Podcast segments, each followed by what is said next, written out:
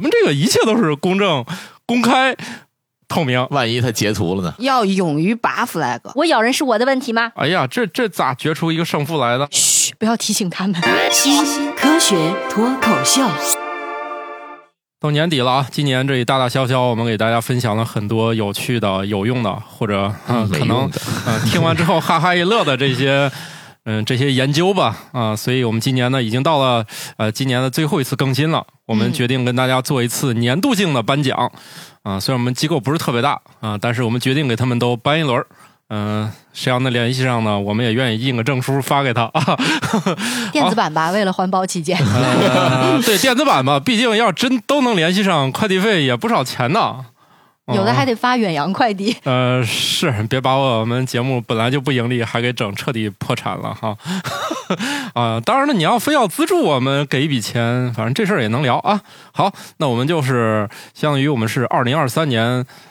把我们分享过给大家的，或者说一些漏网之鱼，我们觉得还很有趣的，今天给大家梳理一遍。嗯，是不是准备好先上个厕所再听啊？ 也不一定啊，我们说快一点儿。 好，那我们要不就开始一下自我介绍。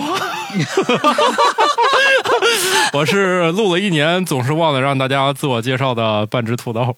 我是一年到头都在头疼后期的巧克力爱巧克力，他们都不管后期的死活。啊，我是录了一年也不知道怎么自我介绍的白鸟，我是录了一年还在录的莫奇，这里是这个今年半道儿插进来的王大夫，你已对经成常驻了呢。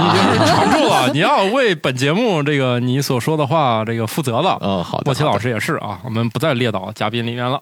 所以我们这个到底是正片节目还是新科学脱口秀？呃，混合录制， 混合录制，跟自己串台。大家正在收听的是《生活漫游指南》的新科学脱口秀。来吧，我们第一个要颁出的奖呢，我们觉得嗯科学家竟然在研究一些大家都知道的事儿。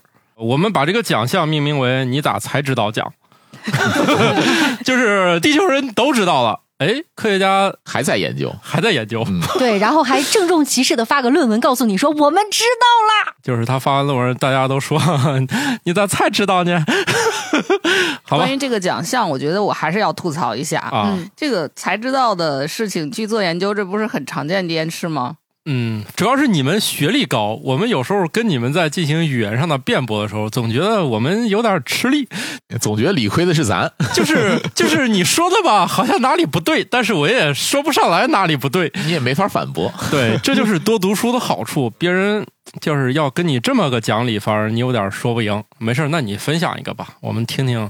我们唯一一个真科学家提名了哪个？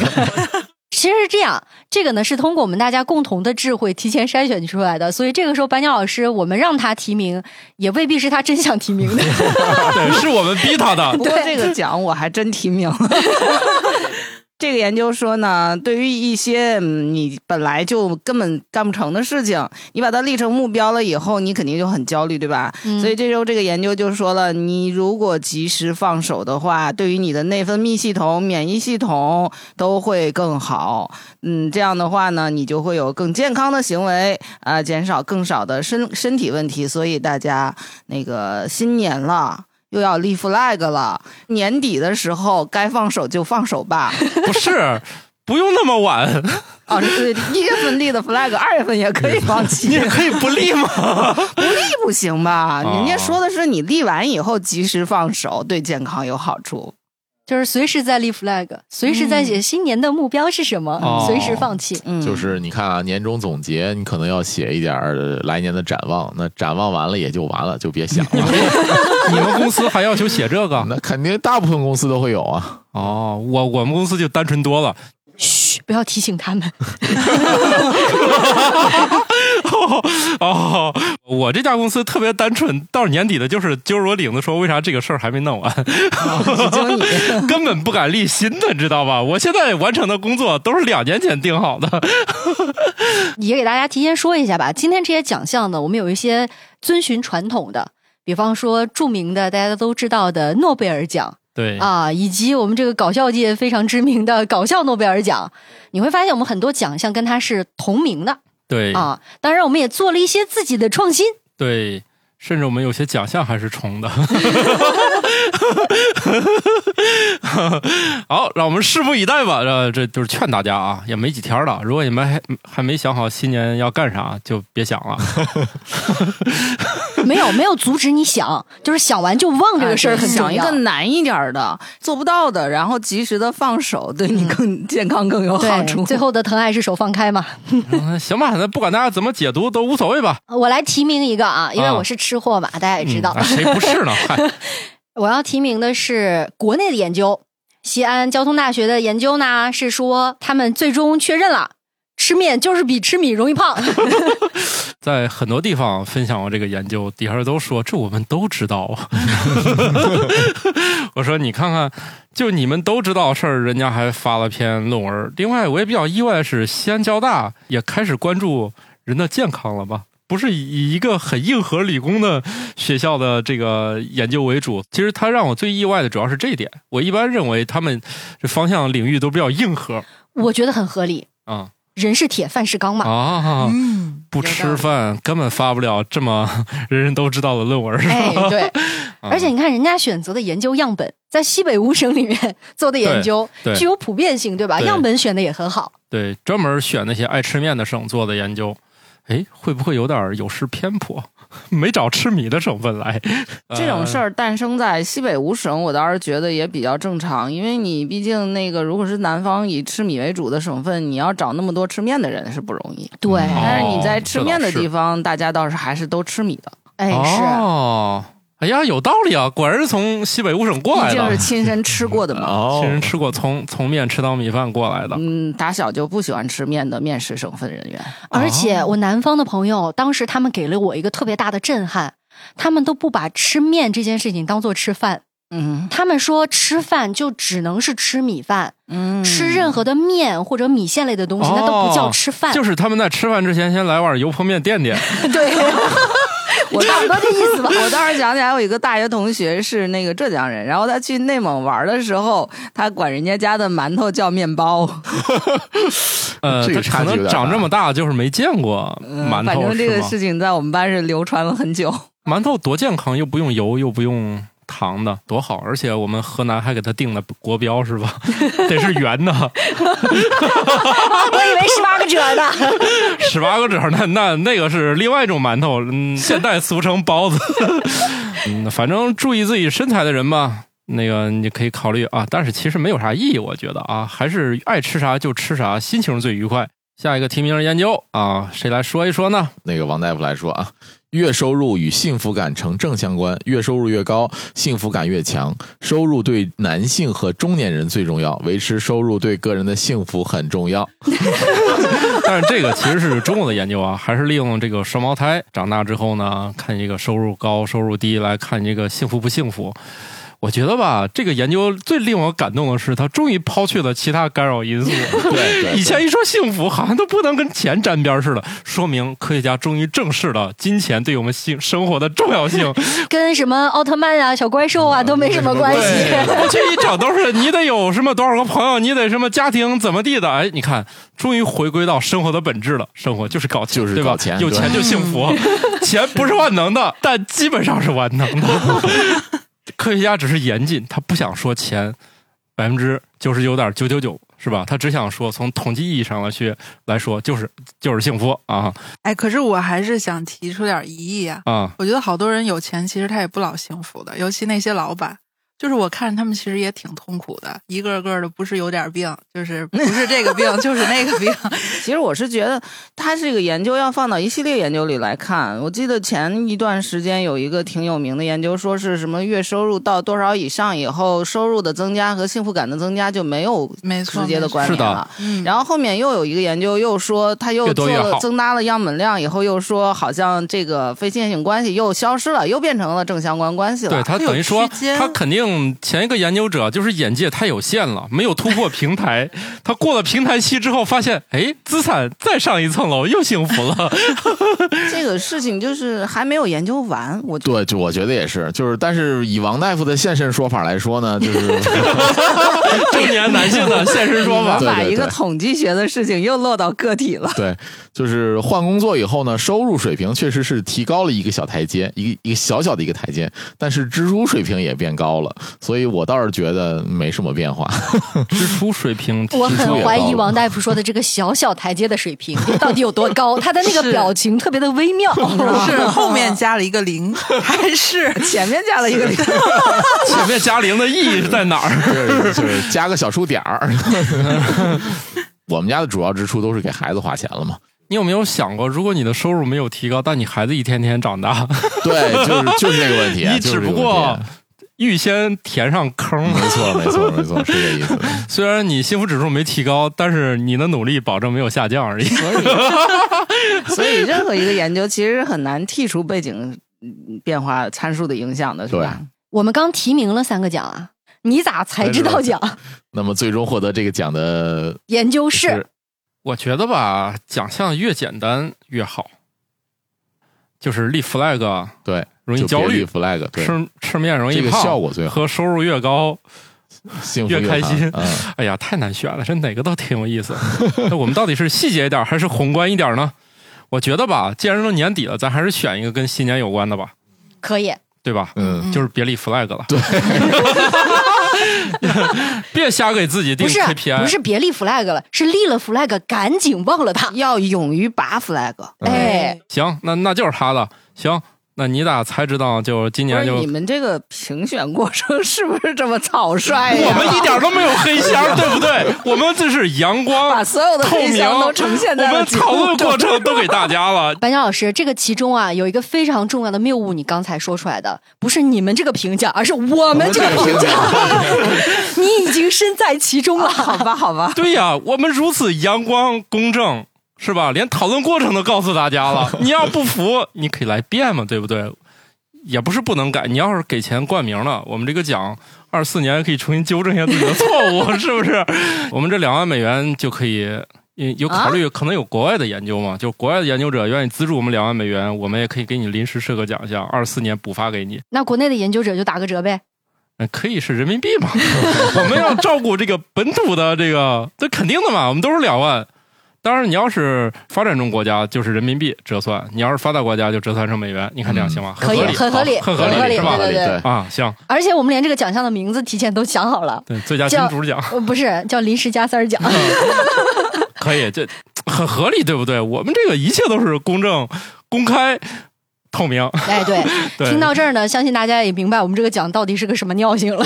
对，所以我们接下来继续提名下一个奖项吧。来吧，我们这个奖的名字就叫医学和健康奖。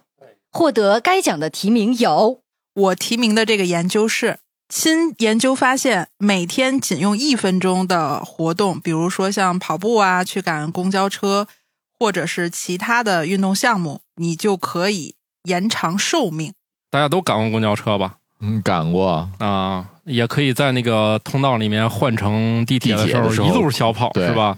你别以为这是为老板卖命。你是在给自己延长寿命啊，同志们！你你这个小小的举动，虽然看似这个不太起眼，也是为了不迟到扣那个仨瓜俩枣的，但是呢，你顺带还能延长寿命我。觉得这个研究特别有道理。就是如果说大家有过那种跟着网上各种健身锻炼视频有过练习经历的朋友，应该知道有一个大类叫 HIIT，短时间内通过高强度的运动，让你的心率达到一个呃能迅速燃脂的那样的一个阶段，就是训练效果会特别的好，非常的减脂。在你没有意识到的情况之下，就已经完成了一次高强度间歇的运动啊！你要一早上就要为自己鼓掌了。我就想起来，那实际上又可以多睡一会儿懒觉了嘛。不是，是这样的，你不睡懒觉，你也可以冲刺这一下，这俩就没有啥必然联系。因不为是当然有你多联系睡一分钟，你也没有让你怎么地啊 快乐一小时，快乐六十秒。六十年， 当然了，也也不一定这个因果啊。嗯这个我之前我有某一个女性室友跟我讲过，她由于最近我去健身房锻炼了，我现在看见公交车我都有勇气去追了。 以前他要过去就过去了，我就等下一趟了。有时候这也是跟跟人这个最近的这个心理状态啊、身体状态啊也有一定关系啊。你如果经常加强锻炼呢，你本身就愿意追着他跑， 所以说，有时候这个因果关系也是很复杂的啊。你看他这个一下子就赶追公交车了，这个 flag 又拔不掉了。好，接下来我提名医学和健康讲的是肠易激综合症，可能是由重力引起的。这个名字听起来很复杂，就是你动不动就拉肚子了。干个啥吃个啥，马上就不行了，嗯就一泻千里了。嗯，所以这种人最好的治疗方案是离开地球吗？它是一路喷射喷上去的出是吗它是喷气 式推进，它是固体燃料， 固体推进剂。 其实得这个病的人还挺多的，全世界百分之十的一个比例。你想这么多人，但是之前一直不知道它怎么产生的，最后发现重力。那这样的人，你就适合去干啥呢？坐上什么星舰啊，或者啥，直接给你送火星。你要么就漫步月球，这个，反正要去一个小一但点的是星球麻烦在于它啊路上这个事儿不好办。 有个加速期。之前我们老有一句话说，这个人拉不出屎， 赖地球没引力。哦这我回觉有得了，这这可不没是借口啊了，。这可不是啊！人家拉的这么多，拉的这么频繁，就是因为引有力。重力。嗯，这才叫引力嘛。 那我来提名一下，嗯、在工作中压力较大的人，移动鼠标指针的次数更频繁，准确度更低，呃，在屏幕上游走的距离也更长，打字时会犯更多的错误，打字期间的停顿也会更多。我感觉我每次聊微信都是发一堆错别字出去了。呃还还有就是你打一堆字，然后咣咣咣又删掉了。你为啥不先发出去，再撤回， 更刺激？ 网络的延迟，你怎么能说得准呢？对呀、万一他截图了呢？啊，那也没啥呀，这样你不就彻底知道了吗？ 那样我就彻底凉了。哦，那你的幸福感可能要下对降对对对对，啊，那那也可以理解。下面这个我准备我自己亲自提名一个，这个研究就特别有意思啊，就是多读书不仅对自己好，还能增加父母的寿命。你看。除了读书使我妈快乐以外，还能使我妈健长寿康。长寿。你说这个研究是不是天下孝顺的子女们，你们不应该为父母的长寿而读书吗？每读一页书。你妈可能就多延长几秒钟寿命，你读的书是吧，都很重要，是不是？这是不是出版社研究的？你读书都是有用的，虽然多数这个学问吧，我长这么大也不知道当年学那有啥用， 主要是你也不记得，确实是。重点是这个啊。对我现在写那些稿子啊，都是初中生物学，我也都不确定，还又查一遍。过目即忘，哎，我觉得你这个特性特别适合做科普，因为做科普的人其实有一个很容易出现的问题，就是知识陷阱嘛，就是他以为别人知道。像土豆老师这样子什么都不知道的， 对，对我我我做这一行跟别人就是独特，别人是因为他会他干的，我完全是因为我不会我干所的。以你给读者解释的时候，一定可以解释的很充分，是吧？对，毕竟看了好几遍自己才看懂， 优势。真的是我写每一个都是看好多遍才能看懂。所以我们是不是要揭晓这一次获得医学和健康奖的是？我觉得就是读书使我妈长寿，重点是提出了一个解决 方案。你像我提名的那个肠易激综合症，它只是告诉了你原因，但是没有解决方案，对吧？你不反正吃在饭地就行 了。那饿死了。就是你只要在地球上就解决不了这个事儿，那咋整，对吧？没有没有招儿。对，在格局上，我这条肯定能行，是吧？对，对哎，前两天看一个研究跟这个相似，就是多读书对伴侣的寿命有好处。啊，那是类似嘛，哦拯救类一似季类全你似看，。这又加上人了，家人全家人都行，对，单身的嘛就是父母， 牺牲我一个，幸福全家人。 最近还有一个很有意思的研究，夫妻二人有一个高血压，建议另外一个人也去测一下， 说这个在家里是成对儿出现的几率比较高， 所以哎，我怎么把这么欣欣向荣一条突然又拉回到低谷了？ 我我我提名我这条啊，今年赢了啊，毕竟格局大，是不是？又对下一代好，那我们紧接着进行下一个奖项吧。下一个奖项呢？哎，听着也是特别的正式啊，材料学奖，高精尖吧？高精尖，高精尖、嗯啊！我们也是筛选出了几项这条是关于运动设备的啊，仅仅是穿上支撑性良好的运动内衣，也可以让女性的运动成绩提高百分之七。觉得自己运动细胞不太好的时候，你需要先去换一下文具。这是不是属于差生文具多的范畴啊？就是哎我要是不行，我就买装备。人家这个上头说了，啊运动内衣不仅是服装，还是可以提高运动表现、减少受伤风险的设备。更适合的内衣和鞋子都很重要。哦所以买装备是很重要的，哦很重要啊对，因为之前我就跟人，我们就讨论过这个事儿。我说我这个成绩这么差，就没必要换一辆更好的自行车。他说你错了，就是你们这种成绩差的，换一个新的自行车，一下成绩就会好起来。他说那些前百分之多少运动员，他们已经提升不明显了，就是你这种差的才有必要去换一些好装备。对，就是我记得好像不光是女性这个内衣，好像好像就像比如说啊，游泳你还得选换手个内裤吗？不游泳选手，还有那 个短跑选手，他的内裤都是比较紧的。不是哎你想，尤其游泳，对，你万一宽松的话，游着游着没 了，多尴尬呀！不知道你们女的怎么样？这个男的买泳裤啊，你就照着比你日常那个码大两号穿着都紧。比如说你平时穿 L 的，紧的不得了。我以前买过，那那店主已经提醒说，你你如果不是那种专业运动员，建议你买大一号。或者大两号，心说这是啥破建议，就选了大两号，回来还是勒的不行。其实运动内衣这个装备也是近两年，我觉得在女性的锻炼者当中才会相对普遍一些。在以前没有运动内衣这个装备的时候，你要知道，女性跑步那真的是上刑啊，那是会疼吗？超级无敌疼，哎呀对于整个韧带都有拉伤，特别难受的。在买装备之前，一定要看好了适合哪种运动，你提前去买。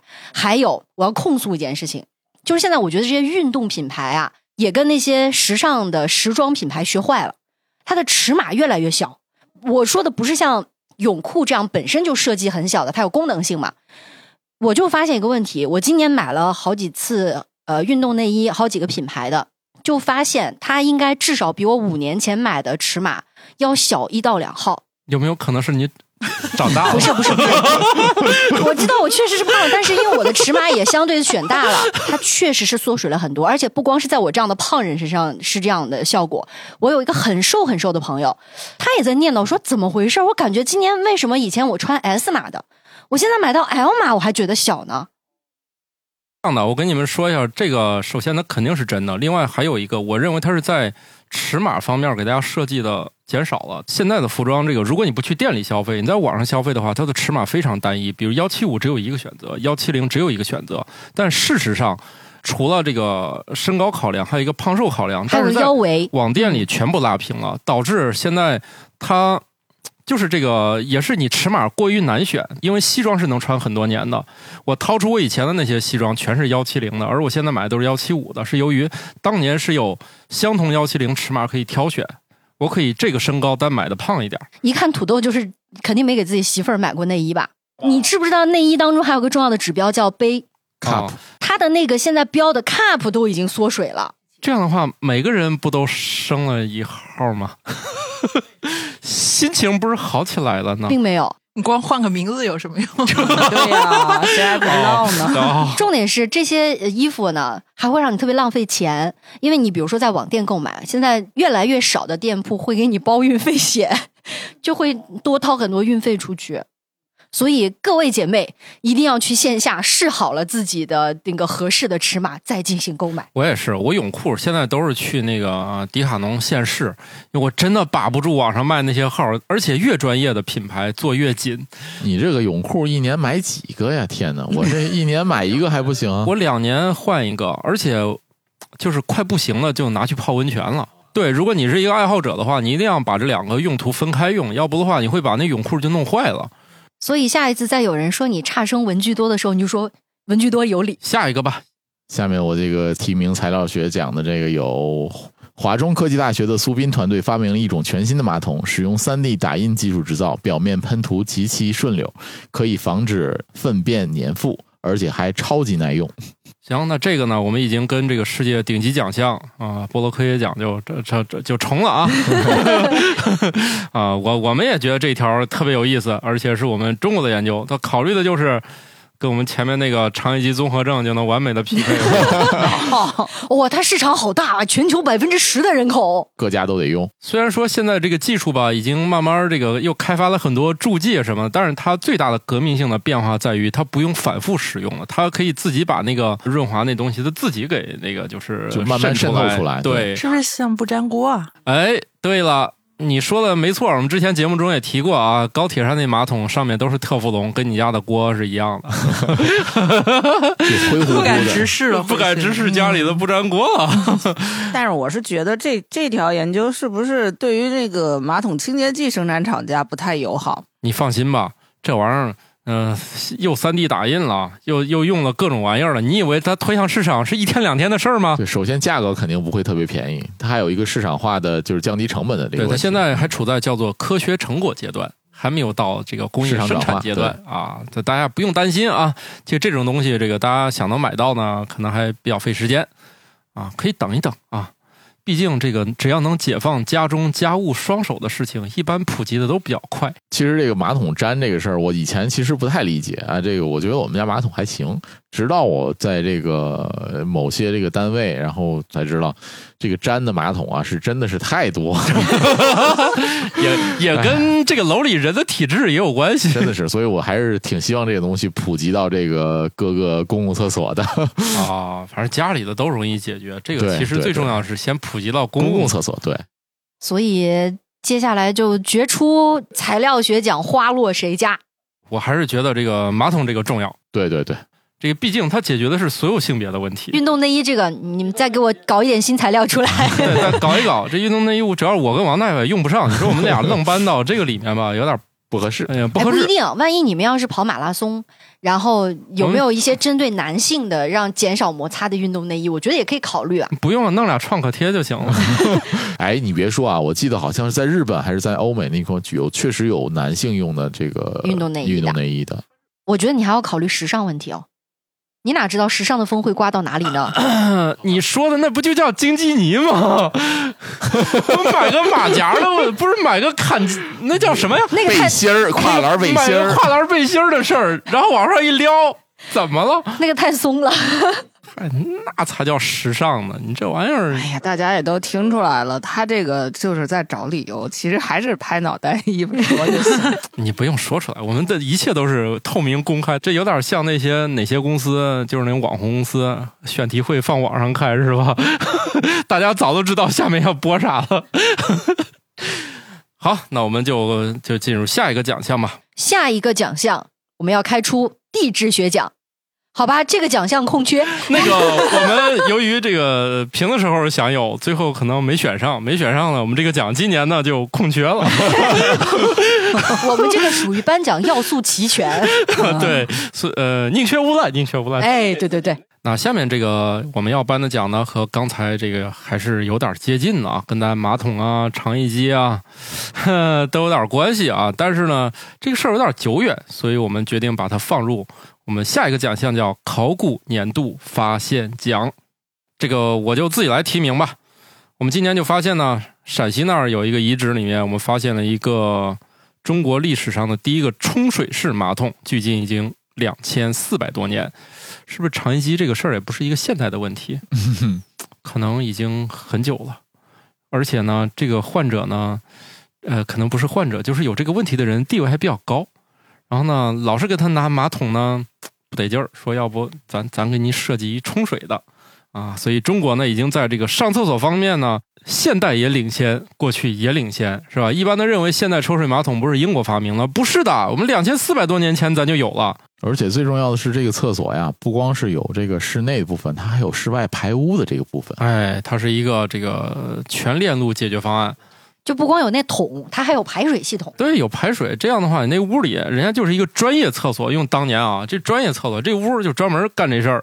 上完之后，库嚓一冲，哎，走了。而且好像它这个发掘的时候，发现它这个那个管道还是那种弯管儿，有可能是能够使用虹吸。嗯，那个我估计这个就有点儿有点儿夸张了，滚因为它直排其实也是那也个行对对也也是个是那个弯管构对 造，只不过那个呃直排和虹吸稍微有点不一样而已嘛，而且看起来嗯还是坐上去用的，反正那个图啊、但是呢，由于是文物嘛，咱估计也没必要啊，毕竟现在家里用的比当时好多了，还有那种能把细菌吹到你脸上的那 种怎么你还想坐到文物上去试试 呀、啊，那那就大可不必了，因为这套东西也可能也不太好用了，毕竟已经这么多年了。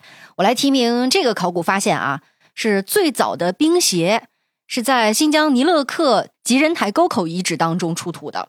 这个冰鞋呢，它的材质还特别的神奇，是用骨制作的，黄牛骨和马骨和欧洲早期的骨制冰鞋几乎一致，就是大概有三千五百年左右的历史。所以你们新疆一直都很冷是吧？老有这个冰可以滑是吗？北疆地区一直都挺冷，而且那个滑雪的历史确实很长，以前还有那种特别早的皮毛滑雪板，就在阿勒泰地区，皮毛滑雪板是啥意思？用动物的皮把它裹在那个板子的下面，制成滑雪板，而且它那个毛有顺毛和倒着毛，对吧？它还有很好的制动作用。哦，古老皮毛滑雪板的制作，大家如果现在冬天去阿勒泰滑雪的话，是可以参观的，应该有相关的讲解。阿勒泰啊那儿有那个滑雪场是吧？呃对，嗯有好几个。那那那一片儿那个骨科应该挺发达的，反正那边有机场，但是高风险运动买保险赔吗？反正大家都注意啊。那个，反正我在某个那个一个群里面有仨滑雪的那种，就反正他们相见总是互相比报告谁更严重，就是一见面喝酒都是每个人掏出一报告在那儿读。谁是积水潭的 VIP，谁是什么什么的？就是你一看他们那个笔法儿，就觉得我我没有资格在这儿喝酒，就是我连个报告都没有，我都没有医生签字，我就来喝酒了。他们最后都是拿着报告退圈儿了， 说医生说这个真的不行了，真的不能再玩儿了。 好，呃，我们也关注一下我们的这个嗯一个世界风靡的动物在古代的生存状况吧。我提名啊，我国考古学家在汉文帝的霸陵陪葬品中发现了一具完整的大熊猫骨架。哎，你看咱一般人家里养个猫啊，养个狗啊，怎么你然后还就想让他到时候训了你啊？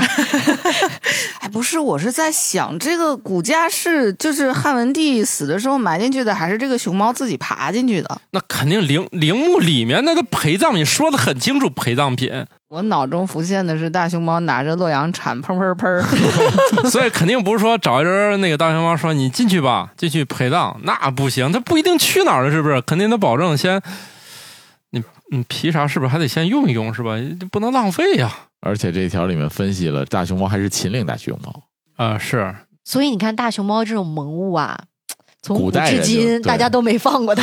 人家是大熊猫骨架，还萌啥？那都已经一只大狗熊了，不是，那这之是前呢猛？物。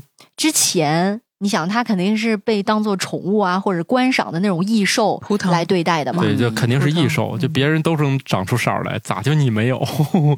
哎，是不是有一种说法是说，古代的时候曾经还试图训练过大熊猫作为攻击型的猛兽存在？啊，这个还真不知道。这个你你以前大熊猫确实比较多，你北京地区也有，这个只是后来慢慢慢慢与世无争，天天吃个竹子就过得过且过啊，嗯没有又没有什么繁殖欲好望生之 德啊，没有什么生育欲望，慢慢就成这样了。所以想想汉文帝也是嗯挺独特的啊！你看别人那个陪葬坑里面都是什么牛啊、马呀、 之类的东嗯西，老对吧？虎呀，啊嗯他倒是也想弄条龙啊，当时不是没有吗？呃对呀、那他有个熊猫也很了不起啊，嗯就是别人没有。这就是了不起。独一份儿，估计当年也是一个自然科学爱好者呢，民间科学家，人家这个地位说不定就算是专业级的了，可能都不算民科了。就跟那个日本天皇一样，是吧？哦，研究虾那虎都鱼的厉害专了家，啊。嗯别人说，哎，这人怎么可能是专家呢？又研究虾，又研究虎，又想研究 鱼。掐虎鱼是吧？好吧，那、还有谁要提名啊？啊，我提名儿这个啊，咱们之前不是经常用这些基因的研究来考古人类的起源吗？比如说，我们从非洲出来以后，先跟尼安德特人怎么样了，又跟德尼索瓦人怎么样了。然后这个研究呢，它是用这套方法去研究了橘子。什么鬼？这个物种跨的好多哟。 不是，之前是人，现在是植物人，是吧？ 他研究了一下柑橘的起源，就是把这个全世界的几百种柑橘做了一下这个测序，然后最后追踪完，他得到的结论是，柑橘起源于我们中国。嗯，一般不都说柑橘族谱比较混乱嘛，谁跟谁对杂交就是杂交出来来的确什么的，确实不太好弄 清楚。什么橘子、橙子、柚子柑之间嗯，哎，对对嗯他们的关系非常的混乱。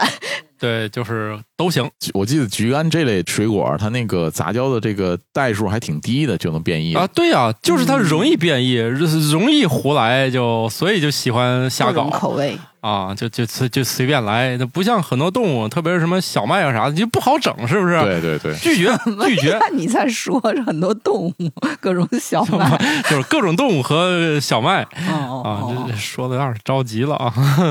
嗯，反正就是一一般的植物不太这么随便，所以现在你看这个橘子类的发展比较快嘛，是吧？橘橙类的水果种类那么多，对，小时候我印象中九十年代左右的时候还没有那么多种类呢，也就充其量三四种，现在这么多这种种类，这两年我觉得好吃的，你像能买到的，除了一些品种退化的，咱就说一些新兴的吧。我觉得那个宁波有一个象山红，是叫象山红吧？还有这个像日本培育那种爱媛橙爱媛就是在中国品已种经退稍化了微有点退退化，化了的，对然后还有那个秭归产的那个九月红，九月红还是非常非常棒的，就是国产在果肉超细腻。哎呀，细腻到已经吃不到啊吃不到那颗个粒颗粒了，对。嗯，而且还很好剥皮啊，啊！不是九月红不好剥皮，它是更像橙，象山那叫象山红吧，更像橘橘啊，啊，还是有点不一样。我印象中，前一段时间史军老师有说过，其实今年的就是二零二三年啊，整个柑橘的口味相对去年来讲是要稍微差一点的。是因为气候吗？对，好像就是因为受到气候的影响，哦呃说今是年它的那个糖分的沉淀时间，就包括那个嗯果香的那种比例，确实是要稍微哦差那么一点点。你要这么说，确实是我今年买到的这种橘子还有橙类的甜度稍微差一些。对于我这种分辨率是没有区别。 去年前年还真能吃过挺甜的，今年确实差一点。我今年的感觉是，它们的味道很寡淡，对，没有那种柑橘类非常丰富的，让你觉得很适口的感觉。今年要甜，你就觉得嘶它少了某一个当中的层次。人肉七项色谱仪，你这个味觉系统还是挺厉害的，我就吃不出来那么多。 到最后啊，最朴素的研究方式还是找一堆人坐那儿尝。嗯，。你像那个茅台 是吧？那好，那这这一项最后颁给谁呢？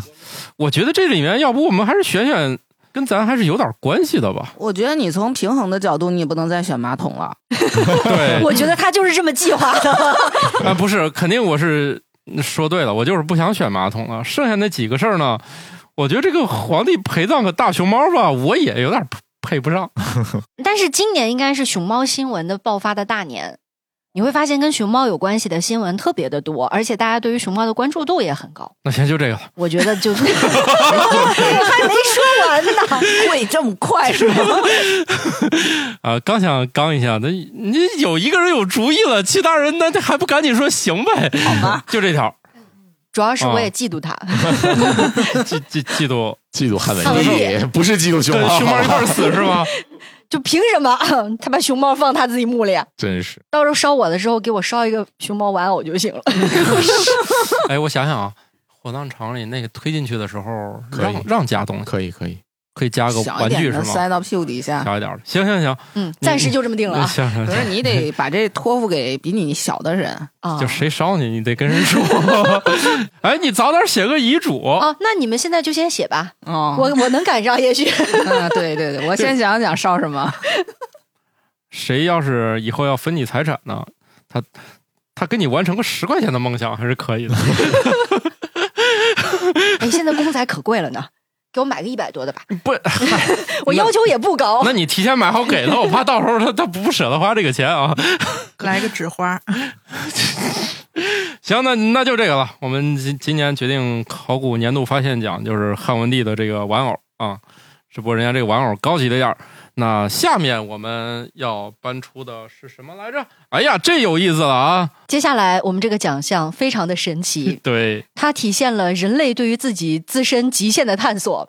我们给它起了个名 字，叫做“神农 奖”。对，哎呀，这我们用这个奖项致敬那些为我们创造了课本里的知识啊，或者是提高我们生活水平啊。但这些人当年莫名其妙吃了螃蟹。我提名一个吧，咱现在都有一个常识，在天儿热的时候，我们如何保持自己的体温？当年这可不知道啊，当年说人要是很热。蒸桑拿的时候是怎么保持自己体温不波动呢？一七七四年到一七七五年的时候呢，就有这个科学家呢就进行了一番耐热实验。咱不是说去那个四十度的开始啊，人家从四十度起跳的，从三十八度开始，一口气升到一百二十七摄氏度。然后呢，他就给自己整了一套衣服，要不就就成人干儿了吧？这个实验就是第一次明确了出汗是我们调节体温的措施。另外啊。这哥们儿反正比较狠，我觉得现在的伦理肯定不让他干了。顺带他还带了只狗，狗也能一百一十三摄氏度，也能忍一个小时不死。 所以这就是当年的神农啊！就是我们现在课本和常识，都是当年这个是由于这个科学家不死给我们写下来的，让我们致敬这个人啊！嗯，那我提名一个啊，有个科学家让蜜蜂在自己的身上的二十五个不同部位反复叮咬，最终确定遮脑袋、脚中指尖和上臂最不疼，而最疼的是遮鼻孔、上唇和阴茎。 这好个狠呐！二十五个位置，我天，他分的好细呀、 这是个男科学家吧，那肯定是个男科 学家。他那部位怎么分？是不是拿一马克笔在身上画圈圈？他怎么让蜜蜂蛰到的？这么听话吗？只抓剩只一个地蜜蜂儿。来，然后放在那个位置，然后刺激它，它就会蛰你。我觉得不是有那个养蜂人会穿一套装备嘛，嗯，哦呃，全身都盖住嗯的那种。而而他就就是想让露蜜出来蜂一个叮哪个部位，他把那个地方切个口出来。 这不是手术服、视野区什么的我小时候其实被蜜蜂蛰过，但是是蛰蛰到哪后里呢脑勺，啊，后脑勺嗯疼后吗？脑勺还是挺 疼的。嗯哦，但是这得比较啊，你回头也试试， 哎，你不，别，都算了来一算了遍，算了算了。这个也这也挺厉害的，这是个狠人啊，但是这种疼痛的忍受，我觉得也是跟个体吧，就是他比自己比较主嗯观比。较主观。当然了，我我可以理解为，其实某些部位遮了确实很疼。 哎，不过我觉得这也体现了另外一件事情，至少这个科学家他没有对蜜蜂的毒素有那种特别严重的过敏反应，对，嗯啊，他没死。超敏反应，嗯，他有可能这二十五个不是一天盯完的，那肯定不是。嗯 那有的人可能被叮一口就完了。那这就有个问题了。他如果不是一天叮完，他怎么确定这第二天叮的那个疼度比第一天的重写啊，或者笔是记轻呀呢写？笔记可以他做，不是相对。的呀，对他只是比如写这个一百分九十，嗯，打他个还分儿就行了是他还是有一个很主量观化，的，对主观的量化嘛。啊，我瞎猜的， 我总感觉白鸟老师的意思说，这个样本不够啊，啊我们得多弄几个人来都叮弄一点儿，你叮啊。你也去吧，你也去吧一，个是重复性，还有一个呢是评价的稳定性 还是你狠呐！ 还是你狠， 你要是那同一个部位被蜜蜂，然后分啊，怎好么几着得天，比如折一五月次份，求个平均值 吧？你你去多弄点人吧，啊，你哎不行，现在只能自己做了，对你不能要求别人了。对，过不了伦理那关呐。所以这种研究就是此曲只应天上有，有过一次算一次。现在像对那个死亡的研究也是这样嘛，他正好这件事儿他赶上了，比如说他正好在人死亡的时候发现他的脑电波正好收集下来了。嗯，这有些事儿只能这么做，你不能说现在把土豆弄死啊，啊，我们给他脑脑袋上插满了电极。对你不能现拿即使棒你子打，啊做了这样的研究，也是发不出来发不了论文的。文对，终究是上不了台面的。哎，下一个吧， 有一位科学家叫罗伯特·奥古斯塔斯，然后这个名字太长了， 啊，外国人名号叫他的名字太长了，行，然后是石油脂的发现者，并在一八七八年五月十四日注册了凡士林。他呢非常相信凡士林的功效，声称每天都会吃一大勺凡士林。咦、嗯，从石油这种混合物里面提取的这个凡士林，还要吃到肚子里，哦呦天！它可能是当油吃吧，他是不是肠易激患者？那这个不是更容易滑肠啊，他可能是不太容易的那种。哦，也有可能 但是你润滑一啊下。有没有发现这是一个知行合一的人？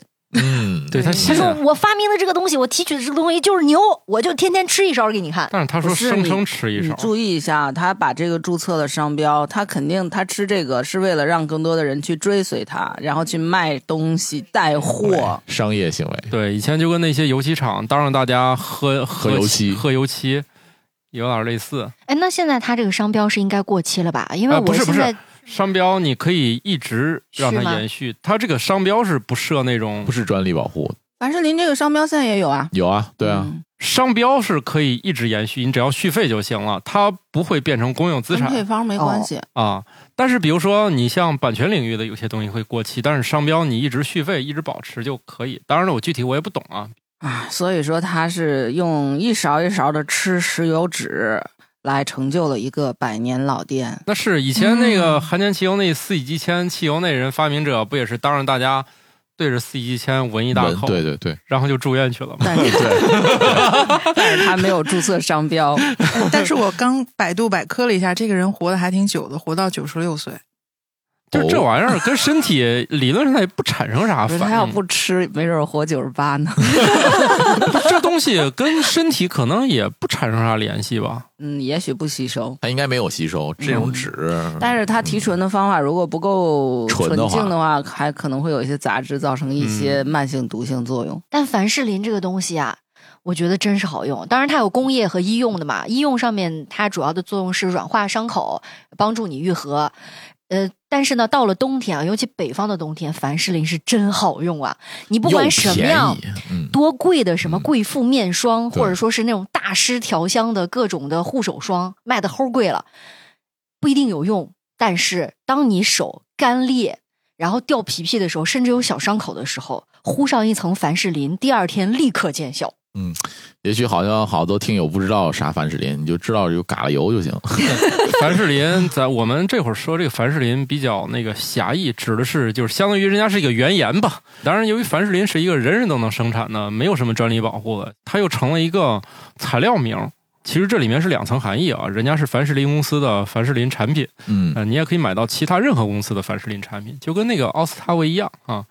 哼，达菲也是那玩意儿，其他人也是那玩意儿，一个原研，一个其他。你像我丈母娘、我妈，有时候就会在某平台会买到那种巨便宜的那些什么润肤那个，我都建议都能花十块钱了买润肤的，要不咱考虑一下天津产的那个叫啥来着？郁美净，郁美净嗯，我说比那还便宜呢， 可能比万紫那千红，嗯比那个可能还好使点儿，就别瞎买了。对，特别是那些配方不明的那些护肤品，嗯，最好还是别买了。反正我觉得凡士林是这种东西是特别好用的，又便宜又好用。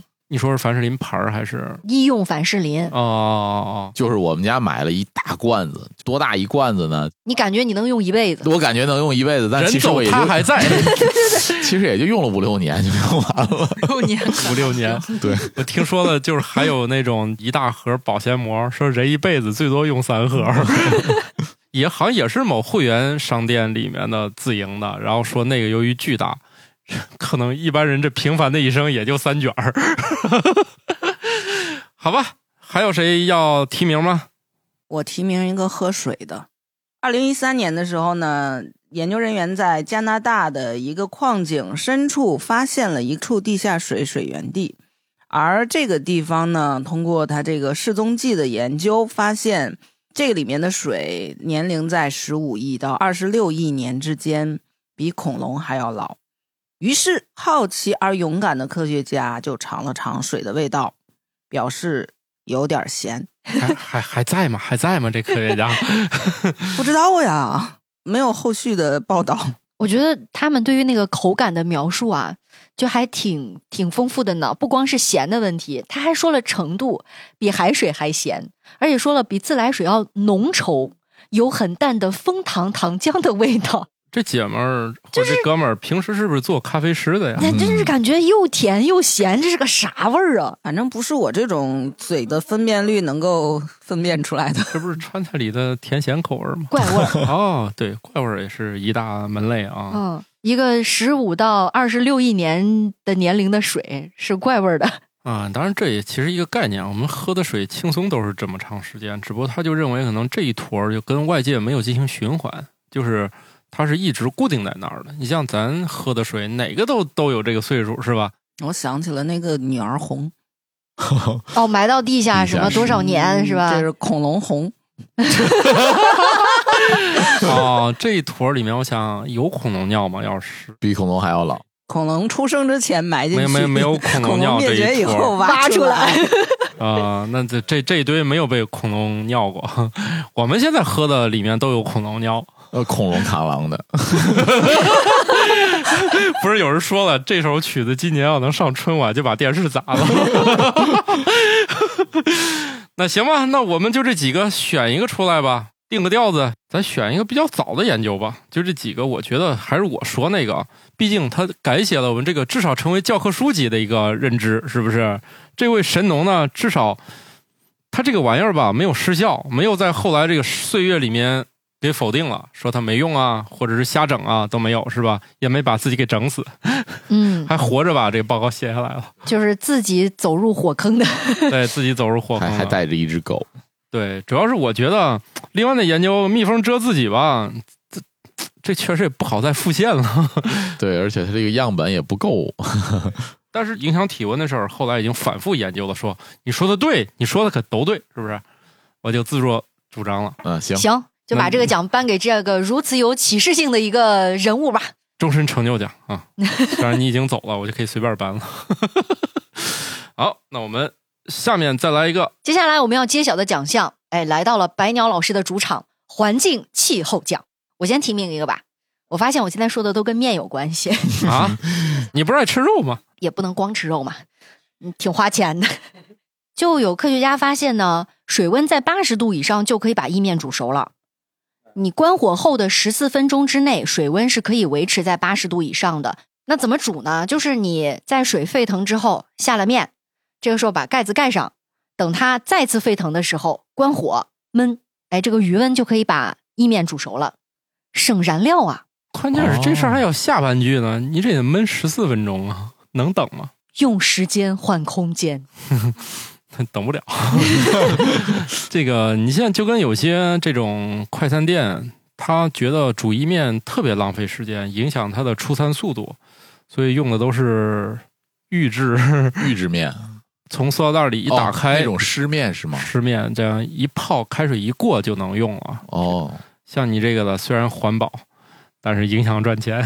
你想过没有？那些预制面之前也经过了煮的这个过程，哦，那他所以们在做预制面的时候，能不能用这种方法？焖一会儿是吧？嗯，哎，也可以这就样的话焖的就，时间短一点，你到时候在锅里面冒一冒就可以可以了了嘛。对，反正我买锅的时候，那个品牌就很有意思。他为了建议我买个锅盖儿，就说你盖上锅盖儿可以节省燃料，毕竟对他这家锅跟锅盖儿分开卖的。啊，这很有道理啊有道理，啊对，对，我觉得很有意思啊。不过我觉得锅盖儿分开卖挺合理的，因为有好多锅其实可以用一个盖儿。对我们这种强迫症来说，确实很希望就是只要有一个盖儿就好了。对，毕竟没有机会同时用两不是这两个道也是啥跟数码产品爱好者是一样的，对希望所有的充电口都都是一致样的。的。对， 这个锅呃尺寸都一样的一个好处是什么？就是你这个锅可以摞在一起，嗯，收纳方难便道，不是大大小小好收纳？嗯啊不他不说他的那是个那种有弧度的嘛。可以在下面一一直摞，然后盖面盖一个盖儿就可以了。哦，你说就跟那种收纳整理箱一样，呃梯形的它能摞一起。对对对对对，然后有些他故意会给你做成直角，这样的话，它在运输过程中，其实它一个箱子里面只能运一个箱子。对， 不像别人能四五个一块儿晕。啊，是，这的确啊，你这个大家如果这个不着急吃，或者说你可以早点开始煮意面，对不对？你家十二点吃饭，你提前十四分钟煮上，不行啊是吗？这个时候你就要运用统筹学了。煮意面做炉子的时候，你可以对吧？对吧？哎你同步做卤子嘛，你这关了盖儿了以后，那个卤子花二十分钟或者十五分钟做完了，这个意面也熟了，正好一浇一好吃。有道理呀不！过我觉得其实这就又有另外一个问题了。我一般煮面的时候是这样，就是先把卤子做好，然后呢。用那个加上水煮面，这时候这个锅就被这个面汤给洗干净了。 所以 这这套方法虽然省了燃料，但是费了水。 啊，这个餐厅啊，餐饮界里面有一件事儿啊，我是觉得特别心疼，但是为了追求效率嘛，他们有一个操作步骤叫长流水。什么是长流水？有很多那个食材没有来得及解冻，就是没有提前预备好，又觉得想用，他们就把那个冷冻的东西从冰箱掏出来之后，放在那个长流水，大家懂吧？我知道，水龙头不关，嗯这样它一直冲这个东西，它不是很快这个肉就解冻了吗？对，厨房的后厨的那个灶台儿上面就有一个长流水儿，一直在流。哎，对他们确实是有这样的。但是你像那种羊肉汤的长流水，它全流锅里了，最后大家都喝了是吧？那也可以理解。它这个就流完了，它也就走了，这个水没有其他用处。另外，最近呢，冬天这个反正我看到我们这儿的一个小区，不是小区，就我们这儿的自来水一个公告，或者说反正是官方发的一个号，里面就提到了特别容易冻上的管道，建议你呃滴水成线，让你用这个水它能流成线的方式，让这个水龙头一直流水，可以保证它不冻。哎，可不是我瞎说，是官方发就的。很多户外的自来水龙头，尤其是在北方地区，确实是你要是保持一个流动状态的话，水温度会高一点。对，所以有两层啊。第一层呢，它也提示了大家呢，这个水呢尽量不要浪费，你收集起来用住用其他的。另外还是你要把管道冻裂了，其实对环境来说也不划算，对，这冻两裂层意思。了就跑的水更多。另外可呢，能，你要在外面真看见有那种水特别细的东西一直在流，你可别手欠给人关上了。转天儿冻了是吧？ 对你这个好事儿可千万不要干啊听！上去特别像我要干的事儿，，对，如果你要干，你也写一个告示我关的。也不是啊是那个开水龙头的人上面写个 别关，别关，就跟有人说打印一只猫的照片说，这只猫最近在减肥，不准投喂。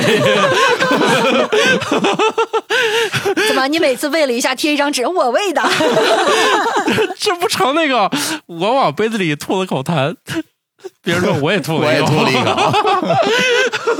个，收，继续算了，经啊我营。我我我提一个吧，这是我今年我给一个杂志投稿的时候，我就写了这个事儿，我觉得特别好玩，因为我特别喜欢泡泡的研究，这是一个我长期关注的领域啊。这个泡是这么用的，就发现这个澳大利亚这个针眼会在天儿热的时候呢，这会儿正是他们那儿的夏天啊，估计这一招也大概快用上了。他那个鼻子尖儿那儿砰吹出个泡泡，人一般这个吹个鼻涕泡很尴尬是吧？人是靠这个降温的，然后那个鼻涕泡啪一炸。呼一脸，是不是？这可是生存技能啊！三十五摄氏度以上，人家就靠崩鼻涕泡活着了。嗯，所以这个研究的内容就是人类夏天靠空调，那啊针眼夏天靠靠鼻涕涕泡。啊，人家就是天天崩自己一脸， 然后就有三十五度以上，人家就活下来了。嗯这也没有呆办法萌也是也是有它的生物学意义 的。嗯啊，人家就蹦蹦蹦，反正这个身体还还得多补点水啊，毕竟这个粘液里面也是不少水分的啊，所以多喝水。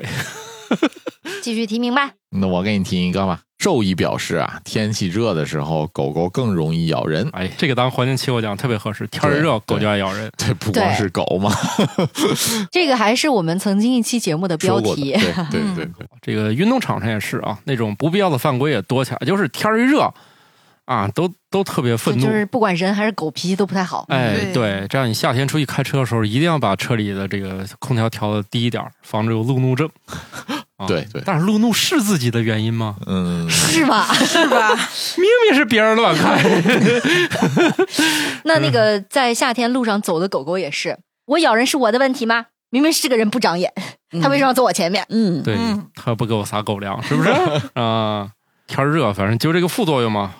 被狗咬已经够惊悚了啊，还有更惊悚的，气候变化增加了被蛇咬的可能性。美国一项新的研究发现，气温每升高一摄氏度，被蛇咬伤人数就增加百分之六。这种跟那个狗咬一样，都是一些相关性跟气候的相关性，你想啊，这狗啊，它还是个温血动物呢，对吧？对蛇它是个冷血动物，冷血动物啊它，热的更受不了啊。 对，嗯，对，反正天儿热就都暴躁吧。另外，蛇咬这个事儿吧，反正现在发生的几率在北方不是很多，特别是城里是啥呢？但是大家还是要储备一些这个被蛇咬之后的知识吧。比如说，你全北方是吧，都得去北京那个三零四去看那个蛇咬伤。之前在节目里应该分享过这事儿吧？大家可以日常查一下，离你最近蛇咬伤能救治的医院是哪里？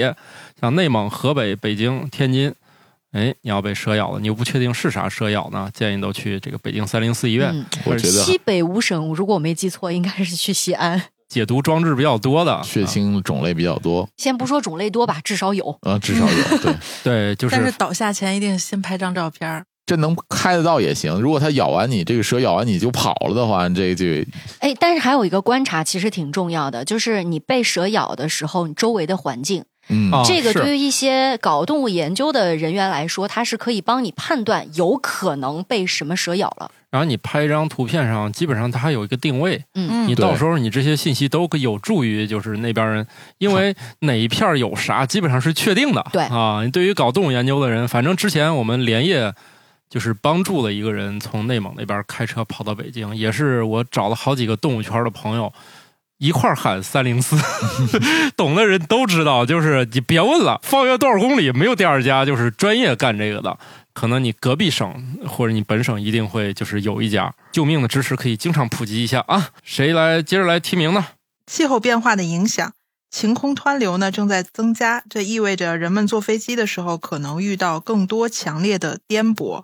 今年这个国航不是有一次那个遇见吗？嗯，对对，晴空颠簸，大家可以收听一下之前的节目啊。这个以后也会越来越多。现在我自己都觉得现在飞机比以前颠多了，也不知道是心理作用还是真实发生的。我觉得你的样本量还没有高到可以做有效的统计学检验的程度。肯定是心理因素居多，因为你知道这个事儿了。你像平常人，我们根本不知道晴空湍流是个什么东西。啊，对这个词本身也挺陌生的。嗯，这个事儿并不是今年才有，所以只是今年国航让这个事情变得就是大家热议了，出其实圈了。对、嗯这件事儿，其实一直都在研究它，而且一直是希望在技术上把这个事儿给解决掉，它只是解决不了而已。肯定它多到某种程度，一定会有人去用奇思妙想的方式把它给提前发现。在科学上解决这个问题之前呢，先用管理学的手段把自己保护好，比如说到户外去呢，做好户外的保护，不要被蛇你和坐狗飞机咬了。啊，吓我一跳！我心说，我坐飞机，我走去坐户飞机外。 呢系好安系全带嘛嘛，啊你不要总是指望科学去拯救人类嘛。呃，它有一定的滞后性，一般是等你先不它行解决了。问题的时候比较彻底，但是在它解决之前，我们也可以不遇到这个问题。对，你最好不要成为那个被就是研究对象被，研究 对象神农。啊、你不要成为那个神农就行了。好，那我们这个已经有这一堆了，大家觉得这个选谁比较好呢？我觉得这个奖项应该让白鸟老师来去决白定。老师，你直接选一个就比行较有了。权威性，对对对，让我台学历最高的人来选一个比较有说服力，而且他就是搞这个研究的嘛。对，环境气候方面啊，对，颁给你的同行吧， 颁给你的冤家。哎呀，我我觉得我们这个搞这个环境气候的这个奖项嘛，一定要注意这个操作性，因为我们看的是着眼的是未来嘛，所以我想颁给那个煮面。不管怎么说， 啊 不。管怎么说，这个是一个对未来更有意义的研究。而且人人可以做到。对，既然这个研究已经在前面了，我认为你可以做一个这个跟踪的下一步的研究。我不知道你们叫啥啊，你把那个意面换成挂面好不 好？挂这面样的那就话焖的时间更短啦这。样的话，对咱你也发篇论文，我们那明年我觉得这个关于中国这个煮面的研究，恐怕这个研究已经发出来了，呃意面的没有。但是我我觉得中国老百姓就这个煮开了以后焖十分钟这件事儿，好像我很早就听说过了。你咋才、啊才知道呢。我给你提一个，就是比如说你们家有热 馒头，也加也臭可以豆用腐了。不不不，你热馒头也可以利用这个方式，因为咱家蒸的馒头都是冻的，冰箱里冻的硬邦邦的嘛。嗯但你吃的时候，你要提前热，对不对？不是，你们有没有想过，人家有个专业叫食品工业，哦啊，对我觉先得去搜一搜啊。对对对对对。你们是不是打算让我请你们吃顿馒头或者面条 还是饺啊子可什以啊么可的啊以？用你你们西北的方式，你们那个啥，就哪天把肚子空出来啊。嗯，然后我呢，准备个五六十 斤的，呃这也哎太多了，五六不十是斤你得煮一分钟，焖两分钟，煮一分钟，焖三分钟，煮两分钟，焖 一分钟。你们四个人啊，我就我就不参与了。那你这个卤可别弄太辣还，想吃要不大家都想吃。 你还想吃卤？哎，不是这你些为了保证实验的准确性，你你这些东西都不能 有。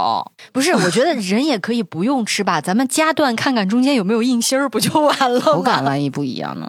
啊，是我我认为得得放嘴里，嗯。那不行，我们口感也不一样。有的人喜欢吃面再说硬了一点儿，再说了，我觉得啊，这个研究之所以放意面，是由于它的稍微好标准化一点儿。中国的面条太多了，对，你看，搁新疆得研究拉条子，嗯，搁兰州你得研究牛一肉系、面，二系、三系、哎毛系、对嗯九叶子、大宽、对棱子， 而最那个前一阵子那个甘肃地震嘛，不是有一哥们儿开着车，家家里一看也不差钱，据据说是开着这车带上了一千斤牛肉，嗯说我要去再去煮一万碗那个牛肉面，然后带上面。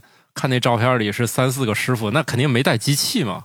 我的个天呐，一帮人在那儿揉，我觉得这事儿现在一般饭店都搞不出这事儿了，那揉面师傅早就不揉了，对，现在都是机器机器那样弄了。反正我是看那个揉面的机器过几遍他们怎么弄，还都挺快的。其实已经现在还有这手艺在那儿现场揉，真的不容易。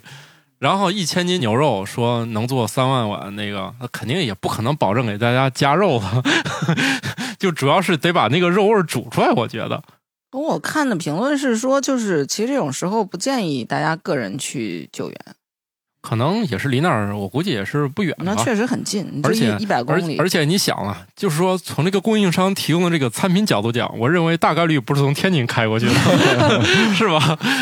你要说天津人民支援去做牛肉面，感觉不太像包子吧，摊煎饼果子啥， 对，包哎，子也挺快的。嗯速冻包子更 方便。哎，不对，嗯煎饼果子速度出餐也不是很不是快很，快，嗯，除非像那个南楼那种，里面是多线程嗯，开摊的那种你。也得开个生产线过去。对啊， 送点麻花吧，嗯，啊，麻花儿 啊，确实现在就是救灾这个保障还是可以，嗯，那我们就就这条吧啊，希望大家每个人都能用上，用自己这个微小的力量节省一点儿。另外呢，少用天然气啊，少用一点儿气呢，你们家那个氮氧化物的污染也能少一 点儿。好，刚才决出了环境气候奖啊，应该算是我们颁出的前半部分奖当中最最严肃一点的一个，严肃吗？就相对妈嘛，相对毕竟是白鸟老师最终选出来的啊，哦吧，就是好歹有一个这有一事点儿权威性、也啊，有点权威，这是对我们今天颁出最权威的奖，对，接下来呢，这个奖听起来也很严肃，但是我们选的奖大家也懂的 啊不。用担心，不要换台啊，不对要一听这名字吓跑哦了啊。我们接下来要颁出的是文学奖。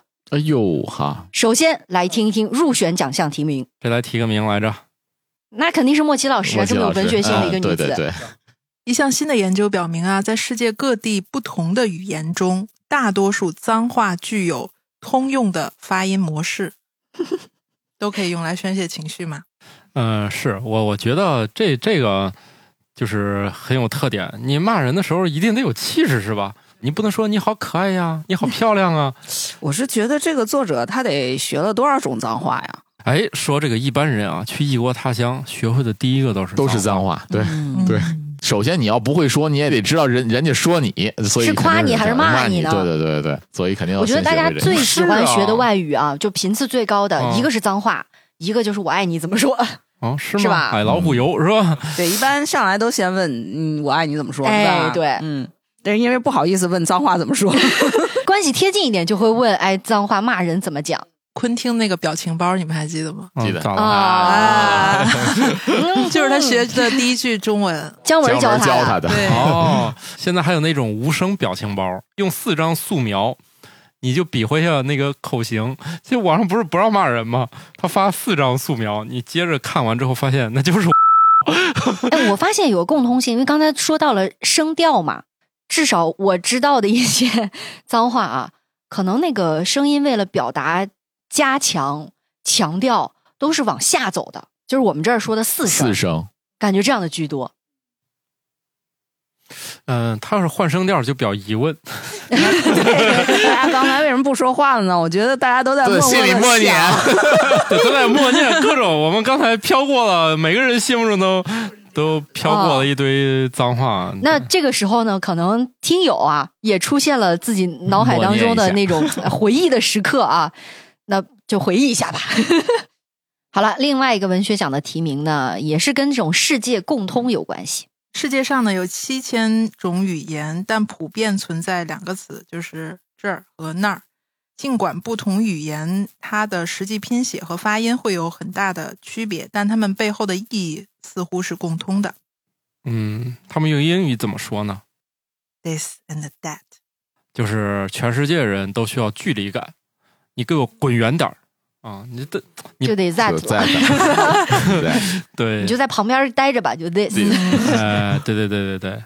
但是我觉得是不是那些你我他是不是也都得都得有啊？有可能那个就属于那个没必要再研究的范畴了。这个就很抽象，它还可以涵盖很很多种意义，对嗯有距离的空间上的距离，嗯有指代物体的，嗯对吧？心理上的距离，嗯时间上的对，那我觉得新疆方言里面还是简化了，我们没有 this，通过音调的长短来短决的定呢这个距离的长短。妈力，真的假的呀？对啊，他不真是是说那过样一次说的吗？对，指路就是这样的。我我也跟大家聊过嘛。如果说你问，哎，这儿怎么走很近，在那儿，在那儿那个地方你觉得 很远，一公里一秒是吧？那哎你这个还没有量化不过是。？那你到天津得说多长时间呀？哎主要呀要，得找说仨小没时。指过这么远的地儿。呃其实这个研究还挺有意思的。你看，比如说咱们东北，不管干啥就是整。那个英语里面有一个词儿叫 take，干各种事儿都可以用 take。所以英语中的东北方言整就是对对这对个，，就那是很正常，他们俩纬度也差不多啊。也是哈。 英国搁咱这儿也算东北，那不是德国更美一点。德国正统在东北吗？ 酸菜呀、啊，肘子肘子呀呀、肠儿啊，呃差不多差不多。我觉得口味儿倒是很接近，嗯，喜欢食吃材大接蒜近，对，食喜欢材吃接香近，肠，喜欢吃酸菜，是吧？跟咱这儿各方面都很像，除了烹饪手段单一了一点儿。来吧，这这个是不是得决出一个？虽然二二选一是不是轻松多了？要不就莫奇老师直接指定一个吧。第一个吧，嗯，那肯定是脏话。 嗯脏话。嗯第二个研究太严肃了，这不符合我台的这个调性。这个文学奖对我们来说呢，你看只有两个，充分说明了我台文没化有啥上。文化还是匮乏了一点儿，没选出这个也取决于我，我一般不太关注这方面的这个文化啊。欢迎大家以后这个在次年的里面多给我一些新的新的东西出来啊。接下来这个奖呢，跟我们日常所做的一些事情是有关系的，因为我们日常也在做传播这件事情嘛，所以接下来要决出的奖项就是传播学奖。啊，这传播是我的这个专业之一啊，嗯我决定我先来一个。这个是我在 KTV 当中我就听过这件事儿，我就发现了啊，这在强大的噪音环境下，哎也不行啊，这样对唱歌人来说略不尊重啊。在强大的噪音下呢，说话声音不得不提高声音，提高的声音呢，不光有这种音量，而且也包括了它这个频率、强度、延长语句，希望对方能听到。这种现象呢，称为隆巴德效应。也就是说呢，你在 KTV 里面，你很容易越听人唱歌，你嗓子越疼，虽然你自己没唱。所以呢，你在 KTV 里面就不如自己唱。所以从这个提名的研究内容，大家也听出来了啊，我们所说的传播，它也许真的是物理意义 上的 传播。嗯那、就是传播，而且他也说了嘛，你在拥挤的餐厅里小声聊天儿，你肯定就不行，是吧？你会发现那很多餐厅就是大家从几个人这个随便聊聊天儿，最后都变成喊。啊、看起来好像也没去什么高档餐厅，就高档餐厅都是包间儿了，对吧？呃，也不是。你看，取决于哪国开的。你看那个西餐里面的那些高级餐厅，它倒也不是一个一个包间儿的，但是它那个座位和座位之间的那个距离还是比较呃，距离嗯远的比较对短，另外控制了它那个人数。其实，咱这儿很容易就是一个大厅里先摆几十张桌子，但每张桌子可至少能坐八个人。 我觉得这个地方呢，倒是有一个健康方面的提示。如果说你发现啊，别人说你说话声音越来越大，你也老嗓子疼啊，去医院查一查听力。嗯，查这查耳个朵，确实是。嗯对，因为我有一个舅爷爷，他们家里面的人说话声音嗓门儿特别大，我就特别不敢去他们家。每次去，我就觉得哦，耳朵好疼。你就确实，我舅爷爷他听力不太好。啊，哦脚疼，脚疼一头。 而且你很难说，就是这种是生理学的遗传，还是一种家族文化的遗传。因为你就是，如果这个家里头的人他都大嗓门儿以后，他其实听力损失也比较大，对他就会越来越嗓门儿大。大嗯，有时候有职业关系，像我妈以前是纺织厂啊，那纱厂女工嘛，那所有人说话都是喊着的，所以这也有一些职业特征吧。她的嗯一直会遭受这个听力上的损失，所以我估计是不是厨房里的厨师嗓门大也是有原因的。你想抽油烟进的声儿多大呀？你别说而抽油烟且机炒了，菜的时候哧啦哧啦的声儿，他那个火就带风机。 对，所以你看，餐厅里面有一个老词儿叫“响堂闹灶老虎柜”，柜面上这个这个掌柜的老虎哦，柜得有威严。对你涉及到结账的时候，你得啊，不能人家说赊账，你就哎呀，好吧，赊给你了，不行。堂就是跑堂的那个声音高，要高响堂，因为让所有的这个给这个顾客端菜上菜的时候，你声音要高，让他对方听清楚。然后闹灶就是指这个厨子嘛，挺挺挺热闹的。但是看以前那个五六十年代的那时候，那时候大厨做饭，你看他那个火都是小火苗儿，那是因为技术原因吧？ 对，现在都加他上也那 想个，要大火，对，现在都是那种喷射式的那种哎呀，喷射式式的嗯炉子，对，啊，当然了，我主要说这条的原因，主要是我受一些麦霸的影响。这个嗯感觉坐在 KTV 里面，哎呀，我又不想听你唱，我又跟人家说话，我也聊不成，我就是一个这个麦霸受害者。嗯那就别去了呗。对呀、嗯，但是有 你时候又想参与，不是参 与，就是他今嗯他就是想掺和，就是对今天这个事儿吧，感觉你又不好意思说不去了，因为大家都说去吧。感觉像受到过什么伤害 哦。你有本事当麦霸呀！我台那个蓝风就是这个风格， 我直接指名道姓是谁还不行？我就是受他伤害，我没有别的人，我就是受他伤害，谁不来说谁，但是我跟蓝峰一起去 KTV，我就没有这种顾虑啊。嗯因为更霸，他得投诉你是不是？我就是受不了他，他一个人他能一直唱，因为你抢不过他吗？我就是抢不过，我不会唱啊。那你去练练唱歌吧。那行，下一条吧。我我跟麦霸，我这辈子我也赢不了，别费那劲了。下一条我来吧，我来提名的这个是新的研究发现呢，更低沉的男性声音不仅能提供性吸引力，还可以让自己听起来更强大，以避免战斗。王大夫在提名这条的时候，连气泡音都使上了。啊，就是你别过来啊，我很厉害的。不是你别过来啊，我可厉害呢。这种他有点看电视剧那意思。这个时候呢，王大夫本想提供一些性张力的展示， 啊哎，但是没有想到被我们嘲笑了。 这个完蛋在了人类社会里面这一条吧，反正就是有点费劲了啊。其实，在动物界还挺挺挺明显的，啊对动吧？物很明显嗯。你们是因为可能不太听广播剧之类的作品，嗯像那种低沉的男声是非常受欢迎的。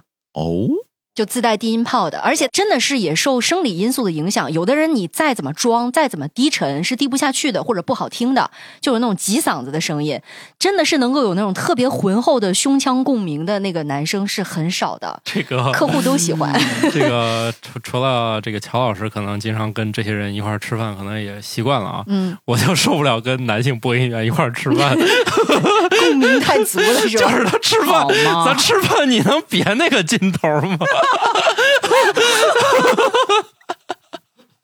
因哎为我确实也认识几个这样的人，然后就觉得吧，偶尔吃一回饭，就是感觉压力山大，就是你看，这这是研究当中的这个细节就来了，对吧？让你觉得有一种恐惧感了。嗯，对， 人家显示出了自己在某一方面强大，对吧？对对你就觉得可能哎，离这些人远点儿。土豆老师很敏感，嗯，对，主要是这个人他也上过我们节目，嗯，就是那个男 的，好嘴儿啊！好嘴儿，好嘴哦儿， 对，好，我们接着再来一个，在接触一首新歌的时候呢，同时能够记住旋律和相关的歌词，比只记住歌词要难。因为一旦呢熟悉了旋律，相关的歌词呢通常会比较没有呃比较没有曲调的歌词更容易记住。这个我写的太拗口了，意思就简单点儿吧。你要想让你家小朋友尽快学会学校里唱那歌，你就让他连词儿带带曲儿一块儿学。对，别那个光听学词儿，然后再再不是你这个先把那个词儿呱记呱住呱了就行呱了背住了，嗯然后你再把也不曲是儿说你哆来咪发嗦，先把那个歌唱完了。哎别哎嗯，反正就是俩一块儿学唱，就是跟着视频一块儿唱，连词儿带调儿一块儿整。哎，那这是挺有意思的。我记得我小时候上小学的时候，音乐课我们音乐老师都是先教我们曲子，让我们念念那个简唱简谱，唱完了简谱才教我们词儿怎么唱。那老师爱咋教是他的事儿，他的意思就是说，因为旋律更容易调动情绪吧，嗯，嗯，旋律更更容易记住，然后记住旋律再记词儿就容易一些。，对，所以这样的话就更利于传播。所以人类还是情绪动物。对，所以像那种什么情歌啊、摇滚之类的，就更能够让大家有共鸣。那哪种最不令人共鸣呢？交响乐全是、啊交响乐他们全是共鸣，哎，我我觉得共鸣更多的、更容易记住的其实是 hip hop 类的曲子。你听出来交了响吧？乐大家的品味都不太一样。交响乐情绪也很充嗯沛啊。对呀、嗯， 你知道吗？前一段时间啊，我因为在跑步嘛，在首页上还刷到了一个歌单，嗯嗯听巴赫跑步，巴赫慢跑。平均律，平均然后法啊对十二平均律是吧？哎，是巴赫雪中慢 跑，各种嗯效果怎么样？还挺治愈的。嗯，就是稳，主打一个稳。主打一个稳。你要听个那个那个柴可夫斯 基，估计就就得猝死了。跑废了，我主要是觉得我我理想中我以为的那个跑步歌单，类似于那些就是市集从车后备箱一掀开卖的 CD，动那次不大是，次。它有一个那个步伐的那个频率的那个。对步频，因为长距离跑步要看配速的，跑得匀你才会跑得长、跑得久，不是那种忽快忽慢，人一会儿就受不了了。嗯所以要借助一些这种音乐的节奏，帮你哎、啊，来判断自己的速度是不是合适，所以有人用凤凰传奇跑步吗？ 有点累吧？啊、我想到就是村上，他不写过一本书吗？当跑步的时候，我们在谈论什么？啊，就是那个著名的，经常没有获得呃，经常和诺贝尔文学奖失之交臂的那位是吧？ 每年都对是对对热门人选的。嗯，没错。然后我看网易云上面就有他跑步的歌单。哦，那我们就现在给这三个决出一下胜负吧。搞传播的巧克力老师吧，好的，我就选这个强大噪音环境下说话声音就大吧。我也喜欢这个，我就是 KTV 的受 害者，老是听得我嗓子疼，大可不必。听得嗓子疼你。下次出门就行了。 嗯、也可以出出去给人唠去，是那吧？人给打一顿。嗯，好，那我们就进入下一个吧。嗯，下一个也是重磅奖项啊，嗯心理学奖。哎，那这个其实是现在这些年的一个热门啊，就嗯啥事儿就是犹豫不决，看心里啊，谁还心里没点毛病了？是不是？我来提名一个，好，人对于两只狗会不会打架的预测准确率只有百分之 二十。这个 啊、两两只狗确实是我，我觉得这个预测是有难度的。两只狗一见面，它也不是见面就掐，是吧？两个先闻先闻，嗯，啊、互相差不多闻了气息再呃，要么一块玩，要么打。这个人对这个事儿理解一般都不准确。你说谁研究这事儿？这还有人研究？重哎点是最终的研究结果准确率还这么 低。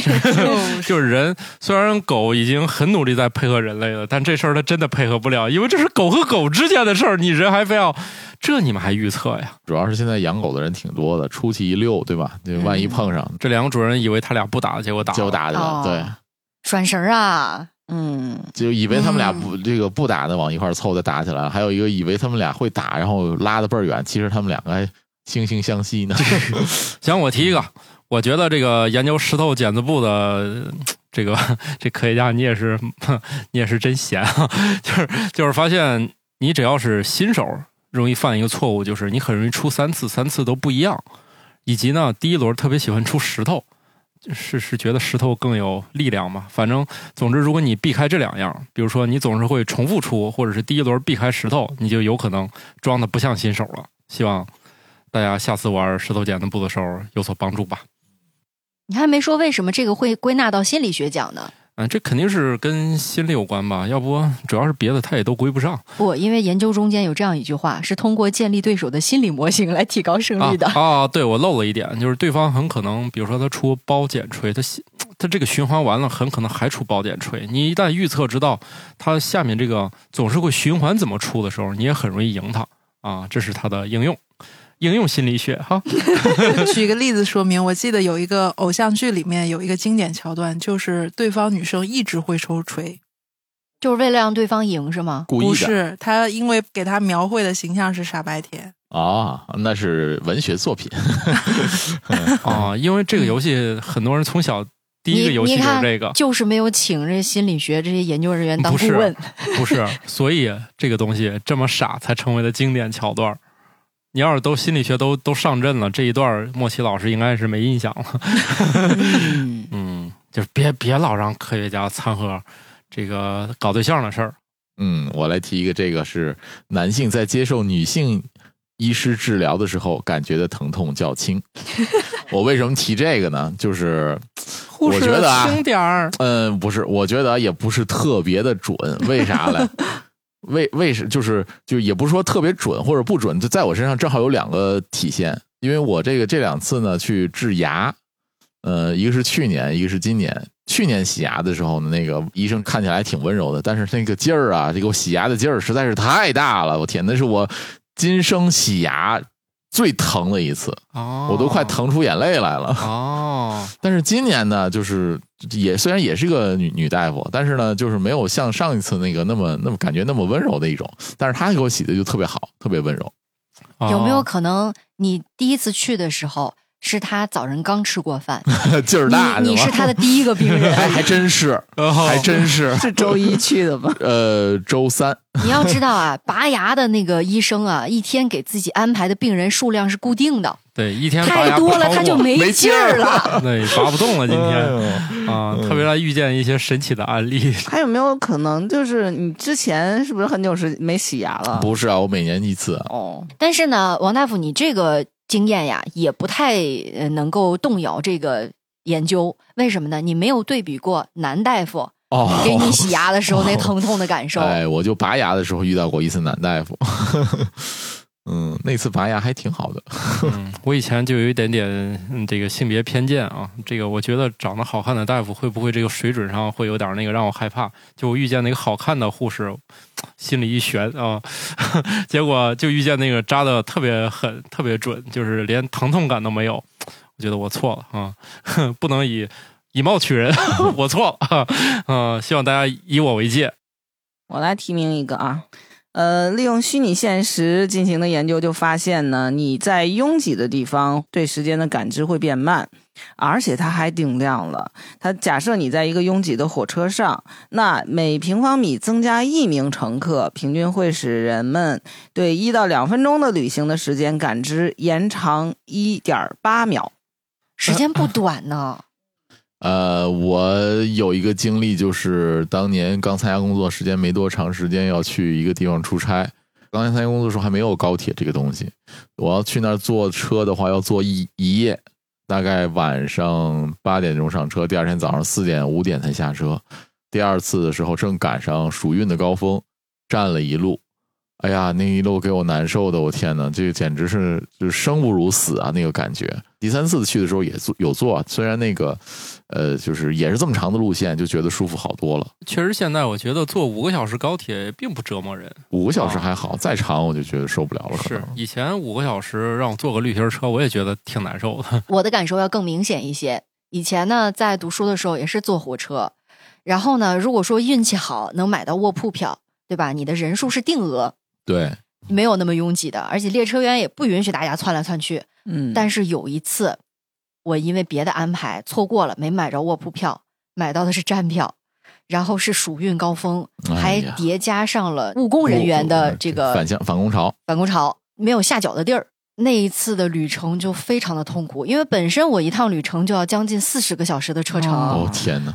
然后就感觉个小时站着，因为有其他的同学，他们没让我站，他们站，但是就那个就非常痛苦，因为人是没有办法移动的，嗯，我就感觉在火车上度过了一个星期那么长。天哪，四十个小时，嗯，那这这个坐四十个小时也受不了啊。对，嗯、辛苦了 啊，这是属于这个相对论的在研究啊。嗯，呃，我提名有一项研究啊，显示有两千个英国人参加的调查，他们呢，其中有百分之三十二的认为，在聚餐的时候，如果有人起身拿饮料而没有帮别人拿，会引发争议。一个嗯，我觉得这个好像不光是英国的问题啊，全世界好像都这样 啊。你就说吧，在中国，你你光给自己倒酒， 不行吧？你别说倒酒，就是倒饮料，你倒不啥得给也大不家行匀匀吗？你不对得吧先给两边儿先意思意思倒两下儿，啊再轮到自己是吧？人家都嗯茶都快满都快溢出来了，还得假装倒一下儿哎，呢。要不要给你加点儿？哎，不了不了不了，这个时候你才不加嘛，对吧？ 对，哦 嗯，是是是，所以你看这个礼仪其实全世界都很重要啊。当然，只不过他们这个国家吧，怎么这就吵起来了是吧？ 我们这儿最多对这个人有点看法，下次不叫这个人来了。所以为什么会放在心理学讲？嗯，我们这边都是心理活动。哦，那边对，是个运动奖 项，那边是那个健康奖项体是育吧？赛事，嗯，对，那边是健健康奖项，咱这是心理学奖。好的，下一个。没了，就是没了该该那个什么了。哎呀，这么快！哎呀，这这咋决出一个胜负来的？这提名还挺多的啊，有五五个研究。我觉得这次吧，遵循大家刚才说那个，谁这个投票最多的就是谁吧，嗯，是吧？致敬经典，是不是？致敬那个我们伟大的爱因斯坦同学研究出的这个相对论，相对论，是吧？嗯我们是对相对论的再研究，是不对是？这很公平，因为你们三个人都选了这一个，那就是他 了。嗯，致敬让巧克力老师待了四十个小时的那个绿皮车。对，那是你逝去的青 春。呃卡基玛，下次呢，你这都选飞机就不会让你站着了。接下来的这个奖项听起来特别有钱， 嗯，经济和金融奖。 哎，这条我来。好，美国德克萨斯州一名狂热的游戏玩家收藏了两万四千二百六十八款游戏，价值大约二百一十万美元。哎呀，存实体游戏是可不是一般人呢。对对对，你首先得有那么大地方放，对，这这全是光盘也很大地儿，更何况不光早还有期说卡不定还带有呀。说不定早期还有软盘呢。嗯，对，但是有一个问题啊，它价值二百一十万美元，听着是挺多的，但它不出手，呃， 没有办法这就不算。变现，哎，也是哈，是不是？这个你买的房子，你就这一套，你还能给它卖了？嗯那也不能算你没有这套房子啊。哎那房子是必需品嘛，我这是刚需，我是要 住的。你这话说的又不是投资，品你这话说的，人万一在人家眼里，游戏就是必需房子品是呢、吧嗯，对啊那没也不是哈一天不买游戏，都都都想那个都不活活不成了那，那游戏就是它的不动产呗，就是他的命啊！嗯，这个东西在巧克力老师的眼中，在土豆老师眼中和在王大夫眼中价值是不一样的。对嗯他死的时候说：“嗯给我烧两张， 我写下来，我要这两张，跟我一块儿进去。啊 哦你是要那大熊猫，你跟这个一样的啊，你那个死的都要带走，人家就不能带走两张光盘了，二百一十万呢。哎，这这带不 完。带哎你哪这个呀？焦选虑两了 张。，选两张，选两张早期经典游戏，是不是？”哎，我来一个吧，我觉得这是那个听君一席话胜听一席话的那种的。你看，这个英国曼彻斯特大学就数学家研究了英国的彩票游戏，说发现只要你买二十七张彩票，能确保猜中俩数。 我就他劝这个猜他，中俩数就有五块钱，我不管你咋弄，你用二十七张彩票猜中俩数，你又为啥不把这个钱直接打到捐款账户里？是啊， 俩数有什么用啊？相当于把所有的彩票排列组合买完了，花了一个亿，中了三千万。 就是你知道这个答案的意义不大呀，你还不如找我的，我买的彩票一定能选中那些肯定这期不是，我还只要排除法两块钱，我就能排除五个数不是。哎，我也不知道几个数，是七个，我也不知道彩票，反正你找我买，我肯定这些数一个都猜不对， 我可比他效率高多了。放眼一看，我们这里面没有一个买彩票的。嗯， 我对有几个数，一个人都答不上来。不知道， 完全不知道。 嗯，那就进入下一个提名吧。好，作为一个有过租房经历的人啊，这个研究就是租房会让人老得快，而且它的这个负面健康影响竟然大于失业或者烟民。啊，哇确实 压力也比较这个太可怕大。了那会不会这个还房贷也让人老得快？我怎么觉得租房跟还房贷好像是呃异曲同工有点啊对对对对不对分伯仲对嗯不分伯仲。所以明年的这个经济和金融奖的这个选题啊，已经有了，啊有了，欢迎大家。家研究。我觉得明年再弄也是，你咋才琢磨研究这事儿？ 你咋才知道呢？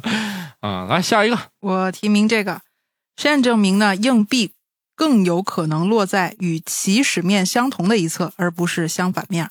呃，对，这这咱们也是最近说过的。对，最近说了，就实在太疯狂了啊。嗯，好，那我有兴趣可以听我们之前节目啊，今天就不再多说了。还有谁？我提这个啊，啊这个估计大家在听到本期节目的时候，正是刚刚处于圣诞节的音乐的狂轰滥炸和这个春节音乐的这个呃衔接听到上，吐了的刘德呃中华间呀的青黄刘德不华接呀的财阶神段到 啊。中国娃娃呀，中国娃娃 都来了 啊！这条就是超市播放音乐会让购物者多花百分之十的钱，但这种效应只适用于周一到周四的工作日。这是因为工作日的购物者在工作日更容易感到精神疲惫，而音乐可以提升他们的情绪，使他们花更多的钱。我现在就闹不明白他们这个研究里面用了什么样的音乐，就有没有过我们国内的这种实地考察？ 嗯对，他们，你这会儿你再打开那个美国那叫什么 Billboard Billboard，嗯嗯，还有那呃，你打开里面啊，都不是新歌排行，全是圣诞歌曲。你这会儿打开这回全打开是全都但是你啊看，就存在一个问题，因为刚才恰好提到了嘛，最近节日比较多，哎，是吧？节日本身就是大家购物的时候，嗯尤其咱们这儿过年，你还得。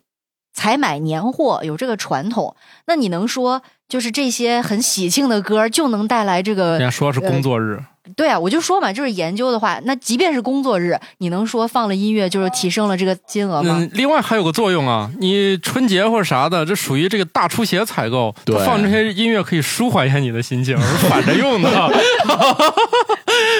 平时是用音乐，呃，不是自呃，让你舒缓自己，呃，让你花钱舒缓。就是现在这种不得不花的时候，音乐舒缓你，没有啊，放这些音乐的时候，这放不放的你不都得花吗？所以他来舒缓一下嘛。嗯，没有研究数据啊，没有数据支撑啊。那那行，那个我要我要给这个搞搞这个金融方面的人，给你们提个选题，今年可以研究一下啊。嗯，啊，争取得一得我们明年的奖啊，最好给钱，给钱直接获得奖项啊。好，那我们选一选吧，这一堆里面获得今年啊、那个新科学脱口秀经济和金融奖的是嗯，租房会让人老得快，嗯是利好房市，别别别租了啊，买吧。。买吧，真是凡尔赛呀、都是月月还钱是啊，就是啊，都是都是还这些钱，对吧？只不过就是你租完的话，那些钱都啊、对，都都不会是你的资产了，就不认为你是资产。你要买的话，等于你是是你的不动产，对吧？而且还有一个，你租房的时候是不敢购置太多让你生家活具舒适的东西的， 嗯，而且你自己也的没房办子法就不一装样修啊了，对吧？对嗯，提振经济，对吧？对对提振对，消费。对对 对对对，对，都提到提振了，那下面我们咱就来聊聊提振。是我们今年特别设置了一个 奖项，这个名字呢叫做“重振雄风奖对，”。接下来是相关的提名，啊、我先来一个吧。这个一般咱都说这个面相学呀是有一定的意义的。你看这也不知道哪嗯这个统计学呢，它就搞了一百二十六个，我不知道这个搞一百二十六个被试呢，这个我玩意儿这算小规模研究吗？就是说，只要看这个男的鼻子大小呢，就知道他阴茎的勃起长度，他俩是成正相关的。也就是说，你看那鼻子就知道，嗯，大不大？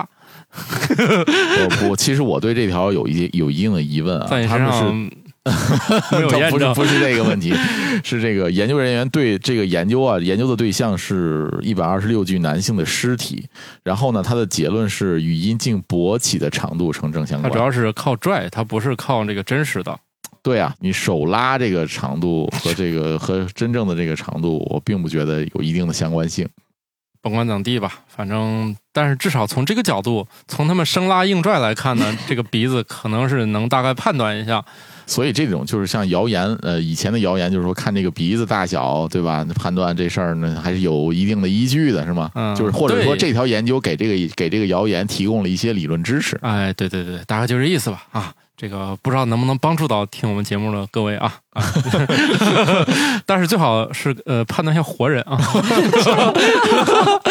啊，来下一个，有研究表明，男性在专心享受性生活的时候，精子数量和质量都有会有所提升；而在观看虚拟色情作品的时候，精子数量要比看看色情视频书籍多百分之五十八。就是你越沉浸，你的精子数量就越多，是吧？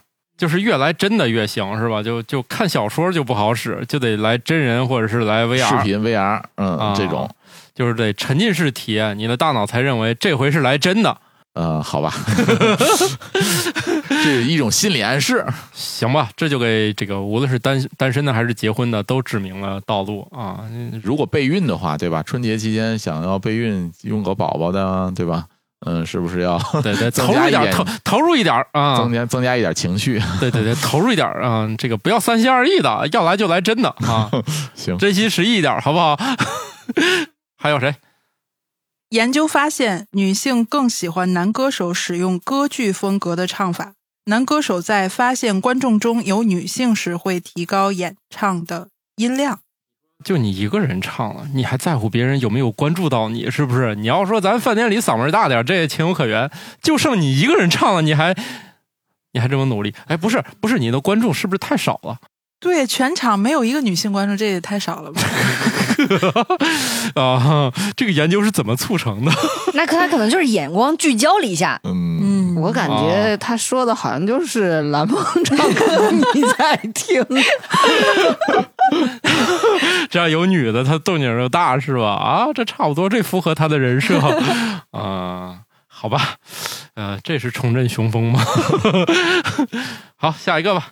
我提命一个啊，华南理工大学的科学家开发出一种人造白膜，可以修复猪的生殖器损伤，并恢复正常勃起功能，哦，明白都了。已经用在猪身上了，那人身离上人也离人还远吗？不远了，不不远了远了。哦，我知道了，就是它这一条是意思是指，比如说男性因为一些运动或一些其他的损伤造成一些呃不能勃起的情况的话，就是扯着蛋了。对，就是不能勃起的话，那么用这种人造的白膜可以修复并啊，对吧？造福这个男性，来吧，选一个吧。这个好像不太好选呢。我觉得啊，我觉得就选这个华东理工大学这个吧，毕竟还是给这个提供了希望，希望，希望，希望 给那些扯着蛋的。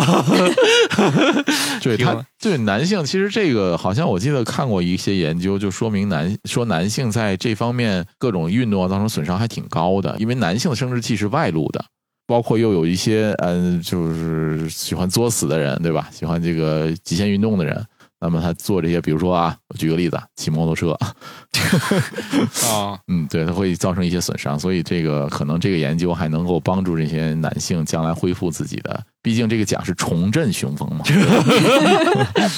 啊，那个切中主题了啊。嗯嗯哎，那行，那那就这个了啊。王大夫说的算啊。这看来你就是盯着这一条了嗯，呵呵啊！啊，再战五百年啊！ 行，那我们进入下一个吧。我觉得这个马上要进入我们这个，呃，我们回到我们节目调性上来啊。前面这有些这个这过于沉重了啊。哎，有沉重吗？啊，不重要啊。就是听着有点疼。啊，有点疼啊。接下来的这个话题呢，嗯，这也有点沉重，有点疼啊。它是一个组合奖项啊，我们把它对起名叫做“老板狂喜奖”及“老板狂怒奖”。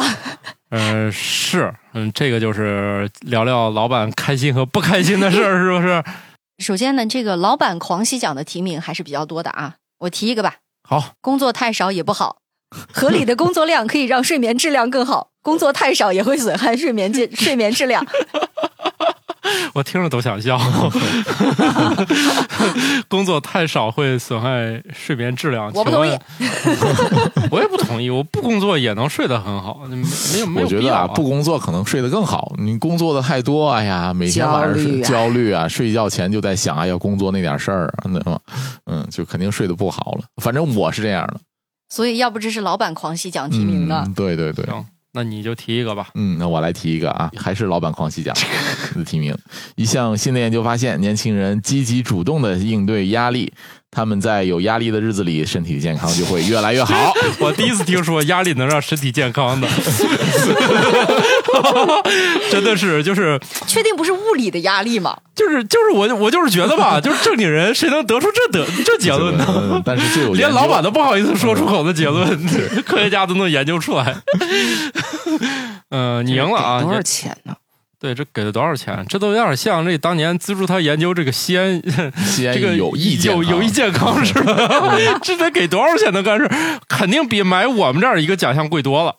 那个我我我提一个吧，啊，我觉得这个也是我喜欢的一个，嗯、就是我我们就会发现啊，这个牛肉面馆的这些人特别神奇，嗯、不要香菜，不要不要辣子。不要辣子，要辣子嗯，毛细毛细嗯啊，反正这个组二合，十你看啊，至少要要不要葱？哎，等会儿白岩老师再来一个贯口，面型选择。一系、二系、三系、毛系，呃，大宽、九叶子、棱二棱、三棱啊子，对，主要是这堆吧，你先把面记住，要不要辣，要不要香菜，要不要葱。哇，这四个组合，而且你每个人递个票，他买四碗面，你就能说说四个组合，他也弄不错。关键是这事儿太神奇了，所以现在他们其实好像，我记得牛肉面馆已经把有一些选项让自己用户自己去决定了，比如说要不要辣这种。我我跟你说，王大夫，反正在二三年我要能看见这个面馆，它一定不好吃。哦，明白明白。你说那种再等等，那所有面馆都普及了，那不得已点这个。现在还都是拿个票过去跟那个人说，是是是，啊，但凡你说都选到这份儿上了，一看他们就没把这个师傅培训好，他们连基础工作都做不成。我抗议，所以这个奖项最终的研究结果，为什么说是老板狂喜奖呢？因为这个它是属于工作技艺快速刷新，而更重要的是这项技能啊，搁谁都能学得会。你每个人，你像我说，老板，我就是我记不住啊，对对我给你年薪二十万，你能记住吗？我说那肯定可以试试。我你要是月薪给四千，我说也我再考虑考虑吧，因为我这个智商本身就不行，但是这个事儿老板就说没有这种工作记忆，四千的话，你只要多练练也行。 要不老板狂喜奖的，啊，老板说没事儿，你不用那么多钱，那个我给你少给点儿，你是来锻炼的，我让你还有学一会这个点技呢能。这个研究人家说了，女性的这种工作记忆训练出来效果比男性还好呢。再考虑到女性平均工资更低一些，哎呀，这个不能反向操作啊，禁止啊，禁止，不能这样啊。嗯，大家往好处想一想。呃，如果年底你正失业找不到工作呢，你可以去练一练这些啊。当然，你也可以参考我们另外一个节目，是吧？你实在干不了的，那怎么出去找地儿工作？是不 是啊？又连上了，怎么年底都是这事儿呢？ 来，呃下一个，下一个啊！不不不想聊失业啊！就我来提一个也能让老板很开心的啊。嗯新的研究发现，坚持工作可以保持大脑敏锐，提前退休可能会加速老年人认知能力下降。 就让我下降吧。 我这个敏锐是为了工作，我要是能退休，我干嘛要保持敏锐呢？嗯，不过我我我倒是觉得，我退了休，我有更多的时间来保持自己的敏锐，对自己感兴趣的事 儿啊，也是啊王。大夫说是我的这个游戏 不好玩吗？不好玩吗对？ 对就是那剩下一个应该是老板狂怒奖了吧？嗯，你们也得给老板泼点冷水吧？对，哎，嗯对我提名这个，好的，适度的懒觉时间可以有助于减轻早上昏昏的睡意，对晚睡的人和早晨感到昏昏睡意的人来说尤为有效。对，这意思就是你早上把那个闹铃拍了之后呢，你就接再着睡一儿，会儿，嗯对，再睡一会儿，然后你再追一分钟公交车，哎，闭环了，闭环 了，闭闭环环了，了。闭环了。哎，呃那个我前一段我我问过那个早餐店的，他们也是一大早都起不来啊。早餐店我就问他，我说：“哎，你们都工作这几点起床？”他说：“三点啊。”我说：“你三点咋起来？闹铃定一排。”他说：“根本起不来。” 我还真以为那个早餐店的人早就适应那个两点起床、三点上班那个节奏了。我说：“那你们白天呢？”白天我们哪有功夫睡觉啊？也得刷手机，也得玩啊。我说那咋弄啊？你们就不睡觉，下午睡一会儿，哦，就是下午睡一会儿，然后晚上其实他说晚上也睡不着，也不是睡得太早，也不会很早。他说也是睡到三点，但是愣起床。可以那个午休的时候让老板可以放手，不要什么快到中午啦，开个会啊，你走早个餐街店啊咋交开个会东？西啊不是你？早餐店要开会吗？我说普通他公司掉早餐店了。你说那是连锁早餐，可能是我 我确实得开会。哎，为啥说到这儿你们都笑了？嗯所以我们可以可从这个提名的比例来看啊，让老板狂喜的这种研究还是挺多的，估计对赞助也比较多吧。但是老板狂怒的呢，就嗯少多 了。 啊选一个吧，对，老板狂喜奖毕竟提了四个呢，决出一个吧。啊就就就都哎，这一堆就选一个吧，就选一个吧。毕竟狂怒就一个，那他不是直接赢了吗？要不就那个，我觉得简单的、简洁的反而是最强的。啊，哪个？工作太少也不好， 那是老板狂喜奖。对，行，祝你早日当上老板啊！嗯，祝你全家都是老板啊！ 哎呀，那我们节目就到了最后了啊！我们要颁出一个年度这个很奇特的一个奖项，嗯是我们这个绞尽乳汁想出来的。 没有没有，我只是绞绞尽了一下脑汁而已啊，哦我不知道你从哪儿挤出来的。来吧，呃奖项的名字是什么呢？最后一个奖项叫做最狗奖，嗯对，这个得解释一下，我们得，那你就先说一个吧，让大家热热身。这个什么是最狗奖？ 狗狗可以通过观察人类的行为来判断一个人是否精 明。就是这个，为什么我把它提名为最狗奖之一呢？就狗啊，也是看人下菜碟嗯的，绝对的。它愿意跟聪明的人玩儿。嗯，哇，怪不得我这么受小狗欢迎 呢！什么呀？不好意思啊，刚才看起来最狗的人似乎是 我。啊对对对对对，是你是你是你，再来一个，谁那的我？来吧。好嗯，这个二零二一年夏天，在英国东南部的一个小城镇，一名男子在花园里待的时候，遇到了头顶上这个飞机上空的排泄物，正好砸到脑袋的 情况。啊，大家放心，这种现象以后越来越少了，因为它那个呃机舱它那个里面那个装置已经改进了，基本上不会再往外漏了。以前不是有一电影特别搞笑吗？天上来一个蓝色的，大家一堆土著在那儿挨个拿对，舌挨头个舔是，对甜，对舔，说是天上的神物，后来发现不是。其实啊，这个提名最开始呢，我也看到了，而且我给它起了另外一个名字，最后发现没有同类的奖项，就给它合并了。嗯，我一开始给它起的名儿叫“屎到临头奖啊，我也来一个吧。我觉得那个有一动物园里养个大象，竟然学会了剥香蕉，我觉得这事儿就特别狗。那个考虑到大象它也没必要剥香蕉，嗯、所以我们怀疑最狗的是那个饲养员，要他不教会了大他象，肯定是饲养员或者偷吃他不大象的香蕉了。呃，或者是他自己吃的时候让大象看见了，”。 那我觉肯得定的呀土豆还没说完这个事情当中最狗的那一部分，啊是这个大象它吃香蕉还挑，啊，是它嗯只吃那个最好吃的香蕉对它，别的那个发黄的和绿的它都不吃，扔了。对，嗯那但是后来不是还有研究发现，他跟一群大象抢着吃的时候就不挑了呗？嗯，啊，毕所以啊竟长那么大个脑袋呢。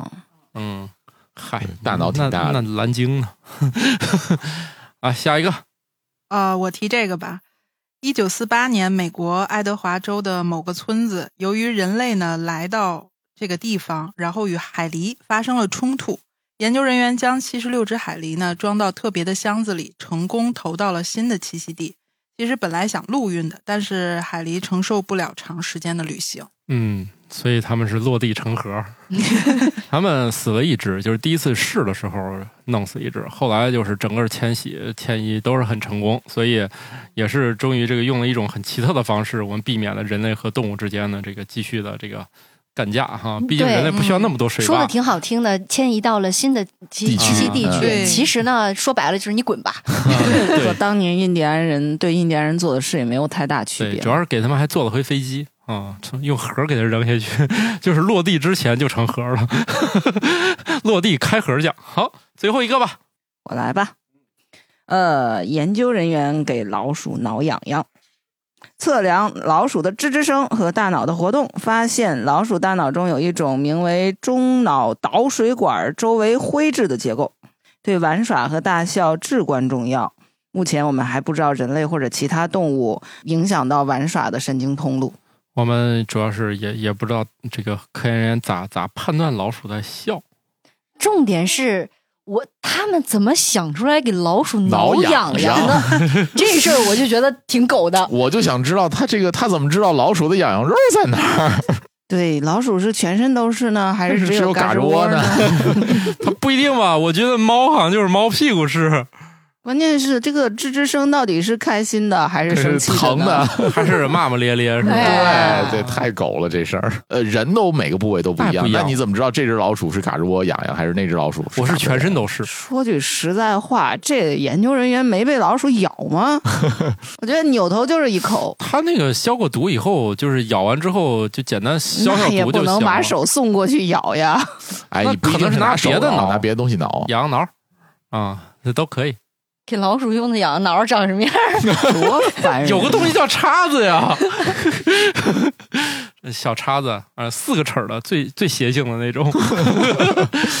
好吧，我们这一年呢，其实给大家最从这个从头到尾啊，那个分享了很多很多这样的，这只是这个科学家在一年中发的无数论文当中。你还没评呢，还没评呢。嗯，哎呀，说太着急了，这个还最狗奖竟然还没评，这给谁呢？给狗吧。对我我同意，最狗奖最狗奖得给个狗，是不是？嗯就是他看人下菜碟的这个事狗情。看人聪明不聪明是吧？嗯我觉得可以，哎，不错啊，最这你狗看奖颁给小狗。颁给狗了。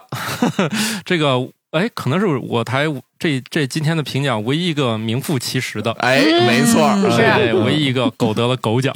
完了，哎呀，这一年这个我们从头到尾给大家分享了这么多科学家这个研究啊，多数还是我们愣从中选出了一些这个，啊也愣对，凑也也也没有那么严肃啊。呃人家对对对对，大家别太认真啊。那那个，那毕竟我们这个奖还是可以花钱买的，对啊所以想得奖呢，都可以与我们积极的联系。我的微博叫半只土豆，你到那儿这个私信呢，我有时候不回，但你要说给钱呢，我一定会回的。 对，而且哦呢，还有一个啊，就是我们的听友毕竟是遍布五大洲，是吧？啊，那个五湖四海的人都有。你要认识这个相关研究的团队的话，可以通知他们一声 儿，对对，他们你获了一奖啊。对，我们可以给他发个电子版啊，那没问题啊，这不算事儿，是不是啊？呃，希望大家这个二四年呢继续收听我们的节目，然后呢，如果你发现有什么好玩的事情，你可以去我们听友群跟我啊、们分跟我享们分享一下。嗯我觉得咱群里的这个听友脑洞还真挺大的。啊，对对对，所以哎，我们是不是应该给我们的听友颁发这个最勤奋听科学类节目奖？